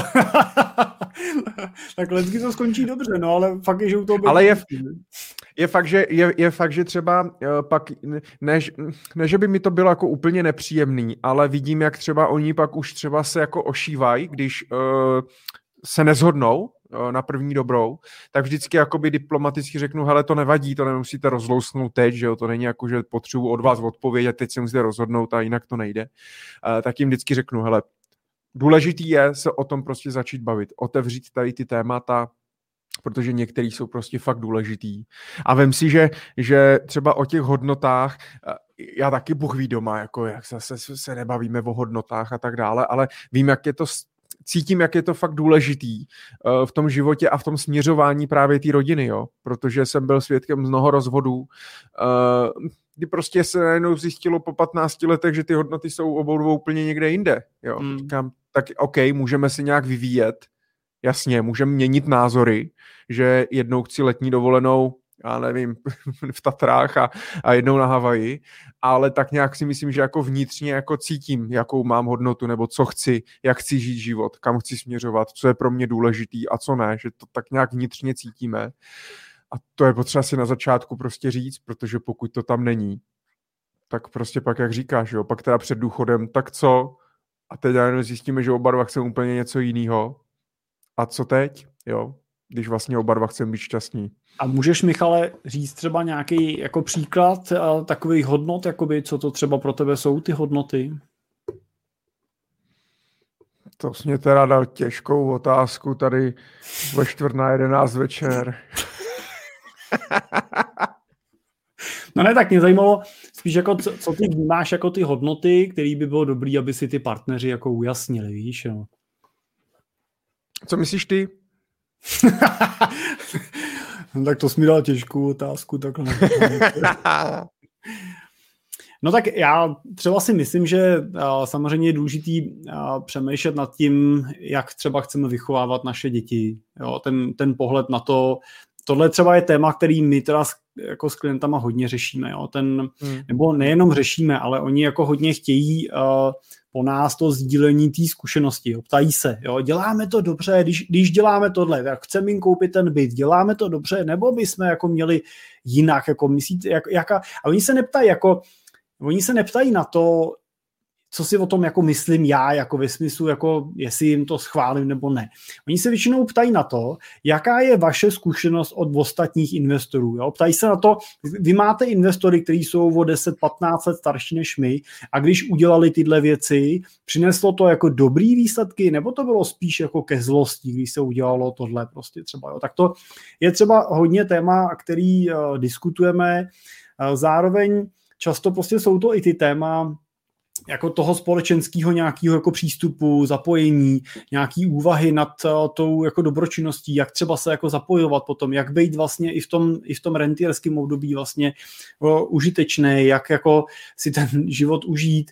Hodně řešíme uh, pak uh, hodnoty z pohledu jako času, jo, jako přístupu k tomu času, jo, co jsou vlastně ty priority. A to teda musím říct, že je častý téma, Teď jsem zrovna seděl s klientem v pátek, zvažovali jsme, vyhodnocovali jsme, jestli držet nebo prodat nějakou nemovitost, kterou získal v rámci dědictví. A on pak říkal, On pak ještě říkal, no a společníci ve firmě mě tak šťouchají, že bychom mohli, my tam máme taky nějaký přebytky, jo, tak přemýšlíme, jestli je máme jako zainvestovat, už u nás něco mají, tak jestli to přidáme do portfolia, anebo jestli máme, oni by něco postavili a, a jako developovali nějaký menší prostě někde byťáček prostě třeba a pak se to prodalo a tak. A já jsem mu říkal, no a budete to teda jako investoři? To znamená, máte na to nějakou jako partnerskou firmu, která vám to postaví, připraví to, nebo jak to bude? A on tak se spál a říkal, ne, ne, to prej oddržu já, že prej to tam oddozoruju a nasmlouvám a udělám, že prej se tomu rozumím, tak to, já si říkal, super, no, dobře. A co vás to bude stát? A on říkal, čas.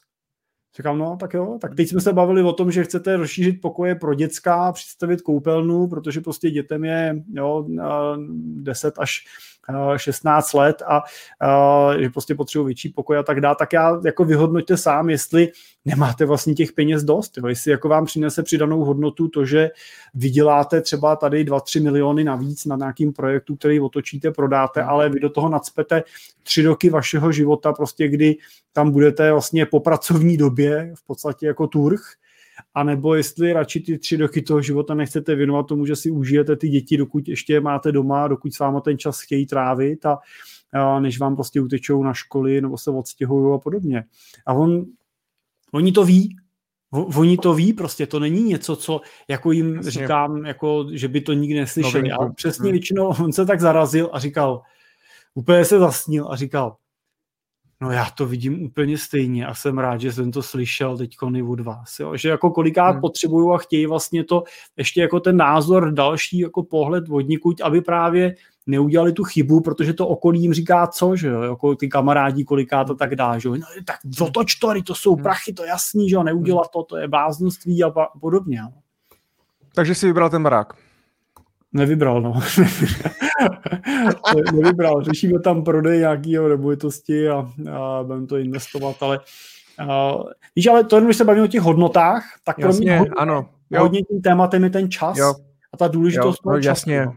No. Jasně, jasně, ale to si, to si asi uvědomíš zase, jo, to si prostě uvědomíš až s věkem.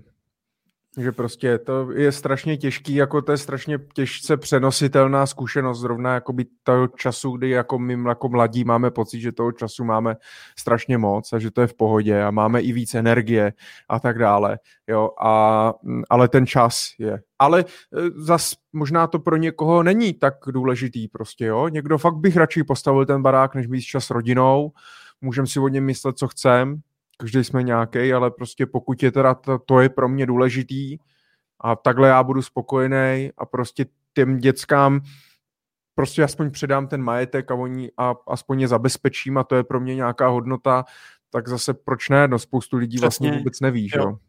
A to je důležité, co říkáš, že ono se na stejnou věc můžeš dívat z různých úhlů a právě z různého pohledu hodnot toho člověka. Hmm. Uh, protože přesně, on může Jo, tam je důležitý to zvážení toho, máš už těch peněz dost, jo, jako máš firmu, máš majetek, máš nemovitosti, máš ještě zapotřebí vlastně se kvůli dvou procentům jako zisku honit někde prostě po nocích, někde něco analyzovat, počítat, vybírat, a nebo radši prostě ty dvě procenta voželíš, a vezmeš si na to někoho, kdo to bude řešit za tebe, nebo prostě koupíš nějaký portfolio prostě mm, složený, prostě diversifikovaný, globální, prostě bez toho, abys to musel, musel nějak extra starat. A a budeš mít díky tomu třeba dvě, tři hodiny měsíčně času nebo týdně prostě, jo, pro toho, kolik času tomu věnuješ navíc. A jak bys ten čas vlastně využil, čemu bys to dal? A teď je otázka, jako žiju tím investováním, je to moje hobby, baví mě to, no tak si to nenech brát, že jo, prostě jo. Ale pokud, pokud máš témata, který by si dělal radši a časti na to dneska nezbývá, tak udělej všechno pro to, abys ten čas pro to získal, protože prostě ten, ta, ta, jak se říká, ta rakev nemá kapsy, jo, do, do hrobu si sebou prostě ten majetek nevezmeš. Ty, ty děti ho nepotřebují většinou. Jo, jako, jako dobrý, když ten majetek mám, tak smysluplně přemýšlejme nad tím, jak ho těm dětem předám, jo, abych je tím nepoškodil a tak dále, jo, abych nepoškodil rodinu, vztahy, abych třeba tu té rodině vytvořil nějakou rodinnou banku, ze které oni můžou čerpat a tak dále. Ale ale nedělejme, nemyslím si, že je potřeba jako investovat kvantum času teď proto, abych zabezpečil jako svoje děti. Jo. Já osobně já osobně nejsem ani jako fanda, eh, jsme tady zmiňovali toho Vávru, on v tom podcastu tak jako vychvaloval, že prostě těm dětem penzíko prostě už do postýlky. Já třeba toho fanda nejsem, jo? já si prostě myslím, že ty děti se mají postarat o sebe sami. Já jsem tady jako rodič proto, abych je abych jim dal maximální vzdělání a nemyslím jenom akademický, ale vůbec jako lidský, že jo, a vhled do toho života. A otev, otevřel jsem jim ty dveře, ať prostě můžou dělat jako co chtějí, ať jsou svobodní v tom tom směru, nelimitují se jenom penězma a tak dál. Možná mi dá, dává smysl třeba jim pomoct s nějakým bydlením, jo, když prostě mm, na to mám ty mm, peníze, mám ty mm. prostředky, ale ale si oni zajistí svůj důchod sami přece, jako já, jako přece, co, co dělám ze svých dětí, pokud já jim zajišťuju jejich penzi, jo, to, Hmm, Mně to hmm. přijde jako, já, jako já, už jako, že jim sahám do toho života příliš prostě. Jo, o tom, o tom jsme se bavili taky v nějakým druhým, třetím díle Money Talk Show. Asi budeme recyklovat některé ty témata, ale tak, tak u, u, potom 183. dílu u příští, na příští díl se můžete těšit, připravíme pro vás sestřih toho nejlepšího z předchozích dílů Money Talk Show. tak, tak, tak, tak, ale je to to, co říkáš, no, vnímám u těch dětí především, mm, především vlastně zajistit tu rodinu tak, aby nemusela řešit takový ty existenční problémy. Jo, to znamená, že ono nejhorší je, eh, když to dítě eh, prostě mm, má ten špatný, jako vlastně nemá tu příležitost začít dobře. Jo, že nemá šanci vystudovat dobrou školu prostě, jo, nebo nemá tu příležitost, nemá má, je pro něho těžký, když jako na začátku musí si vytvořit takovou tu nejtěžší první finanční rezervu, takových těch prvních 100, 200, 300 tisíc, jo. To je vlastně jako strašně těžký a ubíjející. Mnohdy často kvůli tomu se i lidi jako zadlužují, protože hmm. prostě našetří, pak to zas, pak se něco stane, pak zas našetří, zase něco stane, tak pak už se narodí děti, pak už hypotéka a už jsou v tom koloběhu. Spoustu lidí kvůli tomu, že musí řešit tady ty existenční problémy, tak nedělají práci, která je, která je baví a která je naplňuje. To pak může mít vliv na ten vztah vlastně k těm dětem a v té rodině, že jo, když si to nosím domů z práce, chodím na stranej uh, a tak dále. A, takže toto si myslím, že je dobrý, dát jim jako ten základ, dát jim možnost nějakého vzdělání, že nemusí řešit fakt, jako jestli si teda koupím jeden nebo dva rohlíky, ale na druhou stranu jako rozhodně nepřijímat za ně ten život nebo tu jejich odpovědnost. Oni se sami musí naučit, že prostě oni se musí o ten život postarat a o svoje děti. Já jim dám nějakou, dejme tomu základovou desku, aby to měli třeba lehčí a jednodušší, ale pak už je to na nich, že? Když jim to dáš na stříbrným podnose. Nevím, jestli jsme se o tom bavili, ale mně se v tomhle hrozně líbí uh, přístup uh, Michala Horáčka, uh, vlastně, který textaře a spisovatele, který prodal Fortunu před nějakýma, to už jakých 15-20 let už to bude, prodal to tehda za, Ježíš Maria, dvě miliardy, něco takového a uh, líbilo se mně, že on udělal svěřenský fond, vyčlenil tam část svého majetku a udělal ho tak, pokud jsem to dobře pochopil, tak uh, ať nemystifikuju, když tak mě oprav, ale udělal to tak, že uh, tam nedal ty podmínky tak, že až tomu dítěti bude 25, tak dostane 40 milionů na běžný účet tam a tam a dělej si s tím, co chceš. Udělal to jako nějaký rodinný trust, prostě rodinnou schránku, bezpečnostní, takový jako v polštář, eh, kdy ta rodina nebo ty děti za prvý pokud by byli zdravotně nemocní, potřebovali zaplatit nějakou nákladnou léčbu, která by nešla hradit ze veřejného pojištění a tak dále, je tady nějaký rodinný fond, kam můžu šáhnout. Jo? Pokud budu potřebovat, chci, chci začít podnikat, a budu potřebovat peníze, tak si můžu bezúročně nebo nějak prostě jednoduše půjčit vlastně z toho rodinného fondu, abych mohl teda využívat ten svůj, eh, ten svůj potenciál a věnovat se tomu, co mě baví, případně pomáhat ostatním lidem eh, a tak dále. A je to takový, jako že když mám za sebou, vím, že mám za sebou 500 milionů, který jako v těch nejtěžších časech můžu použít, eh, tak vlastně je to super, že jo?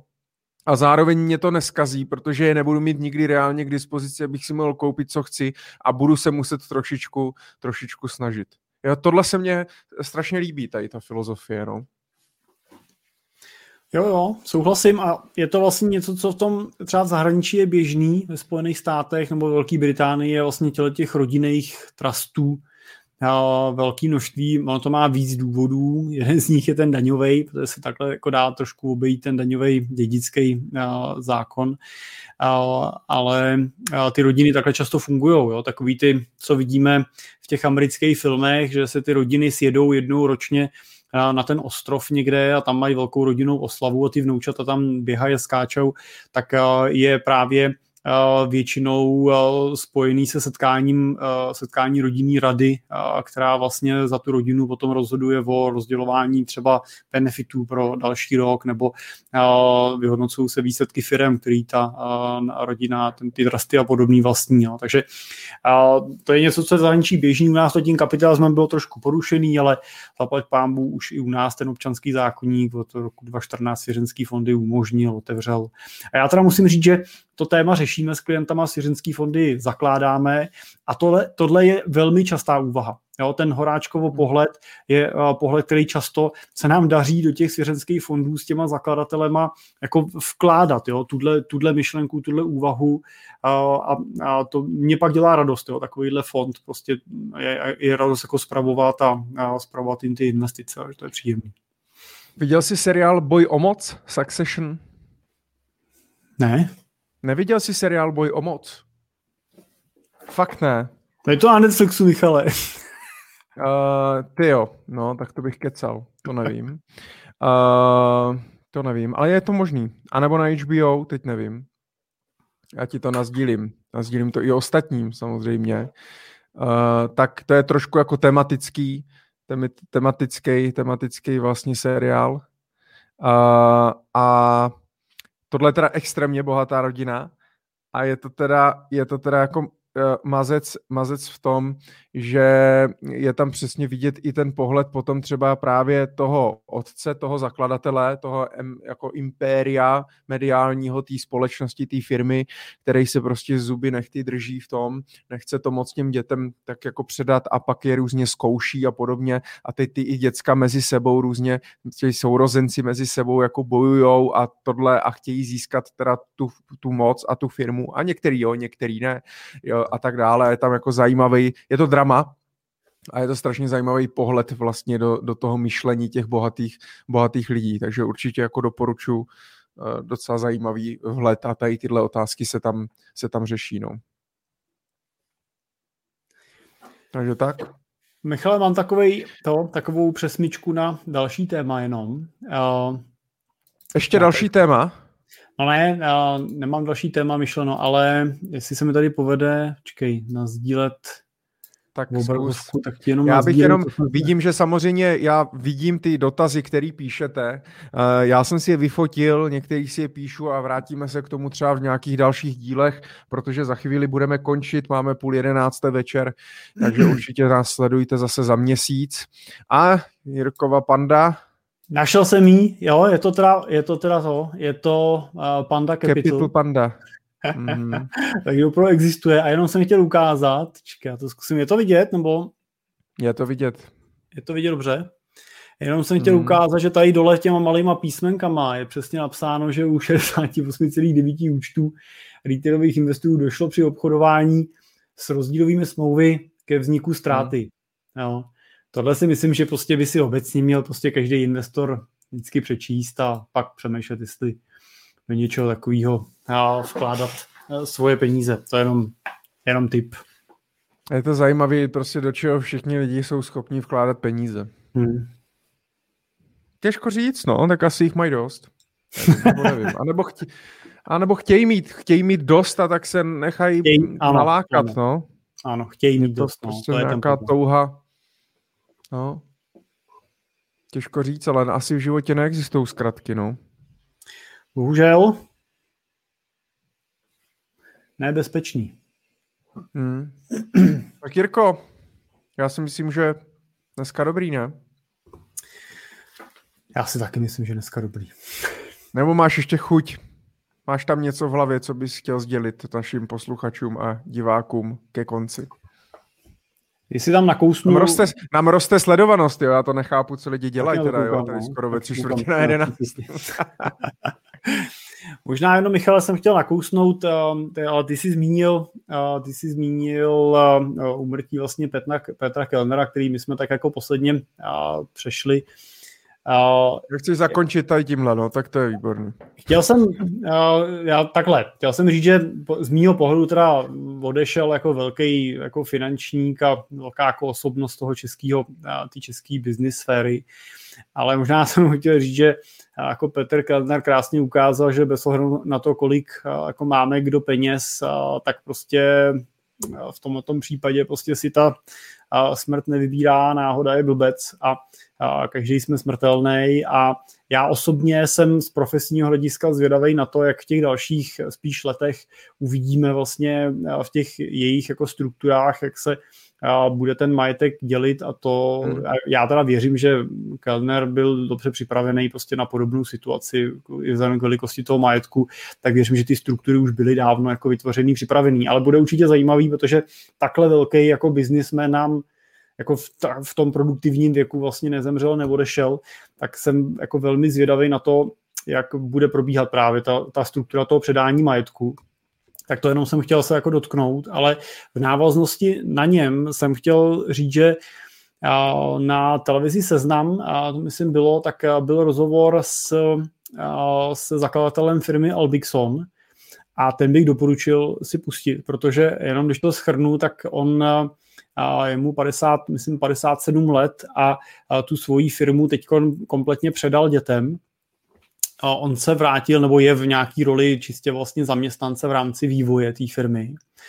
A, vlastně o tom, on tak jako hezky to popsal a mluvil hrozně moc jako z duše velké části těch mých jako investorů a klientů, kteří třeba exitovali firmy nebo jsou v nějaké poslední fázi toho exitu, kdy mluví o obrovské jako úlevě v tom okamžiku, kdy vlastně se zřeknou té odpovědnosti, nebo kdy ten majetek vlastně se jim jako povede transferovat vlastně jako na, na ty děcka. A tohle je něco, co prostě musím říct, že pozoruju u mnoha našich klientů, že skutečně ten majetek, jako ještě navíc ten fyzický majetek, myšleno firmy, nemovitosti a podobně, po vás prostě vyžaduje nějakou pozornost, nějakou energii, bere vám jí a ta, ten trend je takový, že v tom mladém věku se tím majetkem máme tendenci jako obklopovat a nakupovat ty nemovitosti, byty, budovat ty firmy a skutečně pak je přirozený, že postupem toho věku, ano, ano, přesně tak, to je on. A postupem toho času máme vlastně snahu se toho majetku vlastně zbavovat a neobklopovat se tak jako velkým množstvím, proto tak mají třeba ty naši klienti tak rádi ty kapitálové investice, které právě nekladou na tu zprávu takový časový nároky nebo takový nároky na pozornost vlastně toho, toho investora. Tak jenom chci říct, že to je vlastně přirozený trend, že prostě v průběhu toho času by pro nás mělo být přirozený se toho majetku jako zbavovat, ne, nehromadit ho, jo, že je spíš normální prostě toho mít míň a míň a zjednodušovat si ten život. Jo. To já osobně vnímám jako naše jako poslání, jako, jako poradců, průvodců těch našich jako investorů, rentierů. V tomhle tom je ta naše role, prostě ten život jim zjednodušovat, snímat z nich ty, takovou tu denní agendu, ty denní starosti s tou zprávou toho majetku e, spojenýma a dávat jim ten prostor prostě se věnovat těm věcem, které jsou důležitý a, a žít ten život tak, abyste pokud možno nemuseli litovat toho, že už třeba ho zítra žít nebudete. No, samozřejmě to člověku vždycky je líto, ale jak se říká, na té smrtelné posteli, nebo možná ne smrtelné posteli, ale až bude člověku jednoho dne 80-90 let a bude ten život rekapitulovat, tak si pravděpodobně neřekneme, když mi, mělo, když mi bylo těch 35, měl jsem makat víc a vydělat víc prachů a udělat ještě další firmu, ale většinou to, čeho litujeme, jsou právě ty věci, jako měl jsem žít víc život podle svýho, měl jsem víc udržovat ty vztahy kolem sebe, měl jsem trávit víc času s blízkýma a s lidma, na kterých mi vlastně skutečně záleží A tohle jsou ty věci, které jsou v tom životě skutečně důležitý a ty peníze nejsou nic jiného než prostředek pro to, abyste tyhle věci mohli realizovat ke své spokojenosti. Hmm. Blbý je, že si to často uvědomíme až na té smrtelné posteli. Ale Jirko, děkuju moc. Bylo to, myslím si, že to bylo krásné zakončení. Jsem za tebou teda v dalekém závěsu. uh,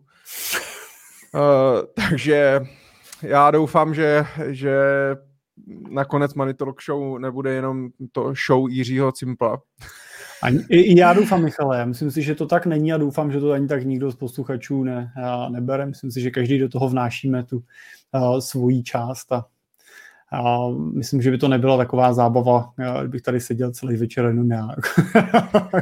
tak, já tak já doufám, tak já doufám, dejte nám určitě vědět na sociálních sítích, eh, na YouTube, do komentářů, eh, jak se vám líbí eh, formát Money Talk Show.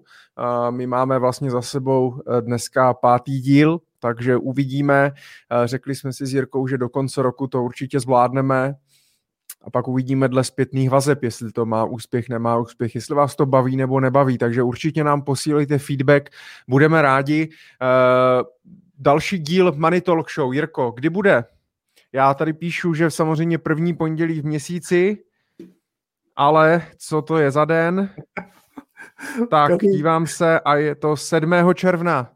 Takže 7. června, dámy a pánové, v 8 hodin si nás můžete naladit uh, na sociálních sítích nebo na YouTube kanálech Michal Doubek nebo Cimpel a partneři. Uh, do té doby samozřejmě uh, můžete poslouchat i taky náš podcast Cesta rentiera Jiřího Cimpla nebo Finance prakticky Michala Doubka. Pokud budete mít nějaký samozřejmě dotaz, který by vás zajímal, tak určitě nám napište na e-mailové, na e-mailové schránky, na sociální sítě, všude, kde nás najdete. Jirko, chceš ještě něco říct na konci? Ne, Michale, děkuju. Já, já jsem si to dneska užil a vlastně doufám, že si to užili i uh, diváci s náma a, a budu si těšit. A tak jde hlavně o nás, ne? Sakra. Přesně. My tak jsme to si to užili. to byla hezká tečka na závěr. ne, mám vás rád. Mám vás rád. A děkuju moc. Dobrou noc, krásný sny. Investujte opatrně a budeme se těšit eh, zase za měsíc. Díky moc. Díky. Dobrou noc.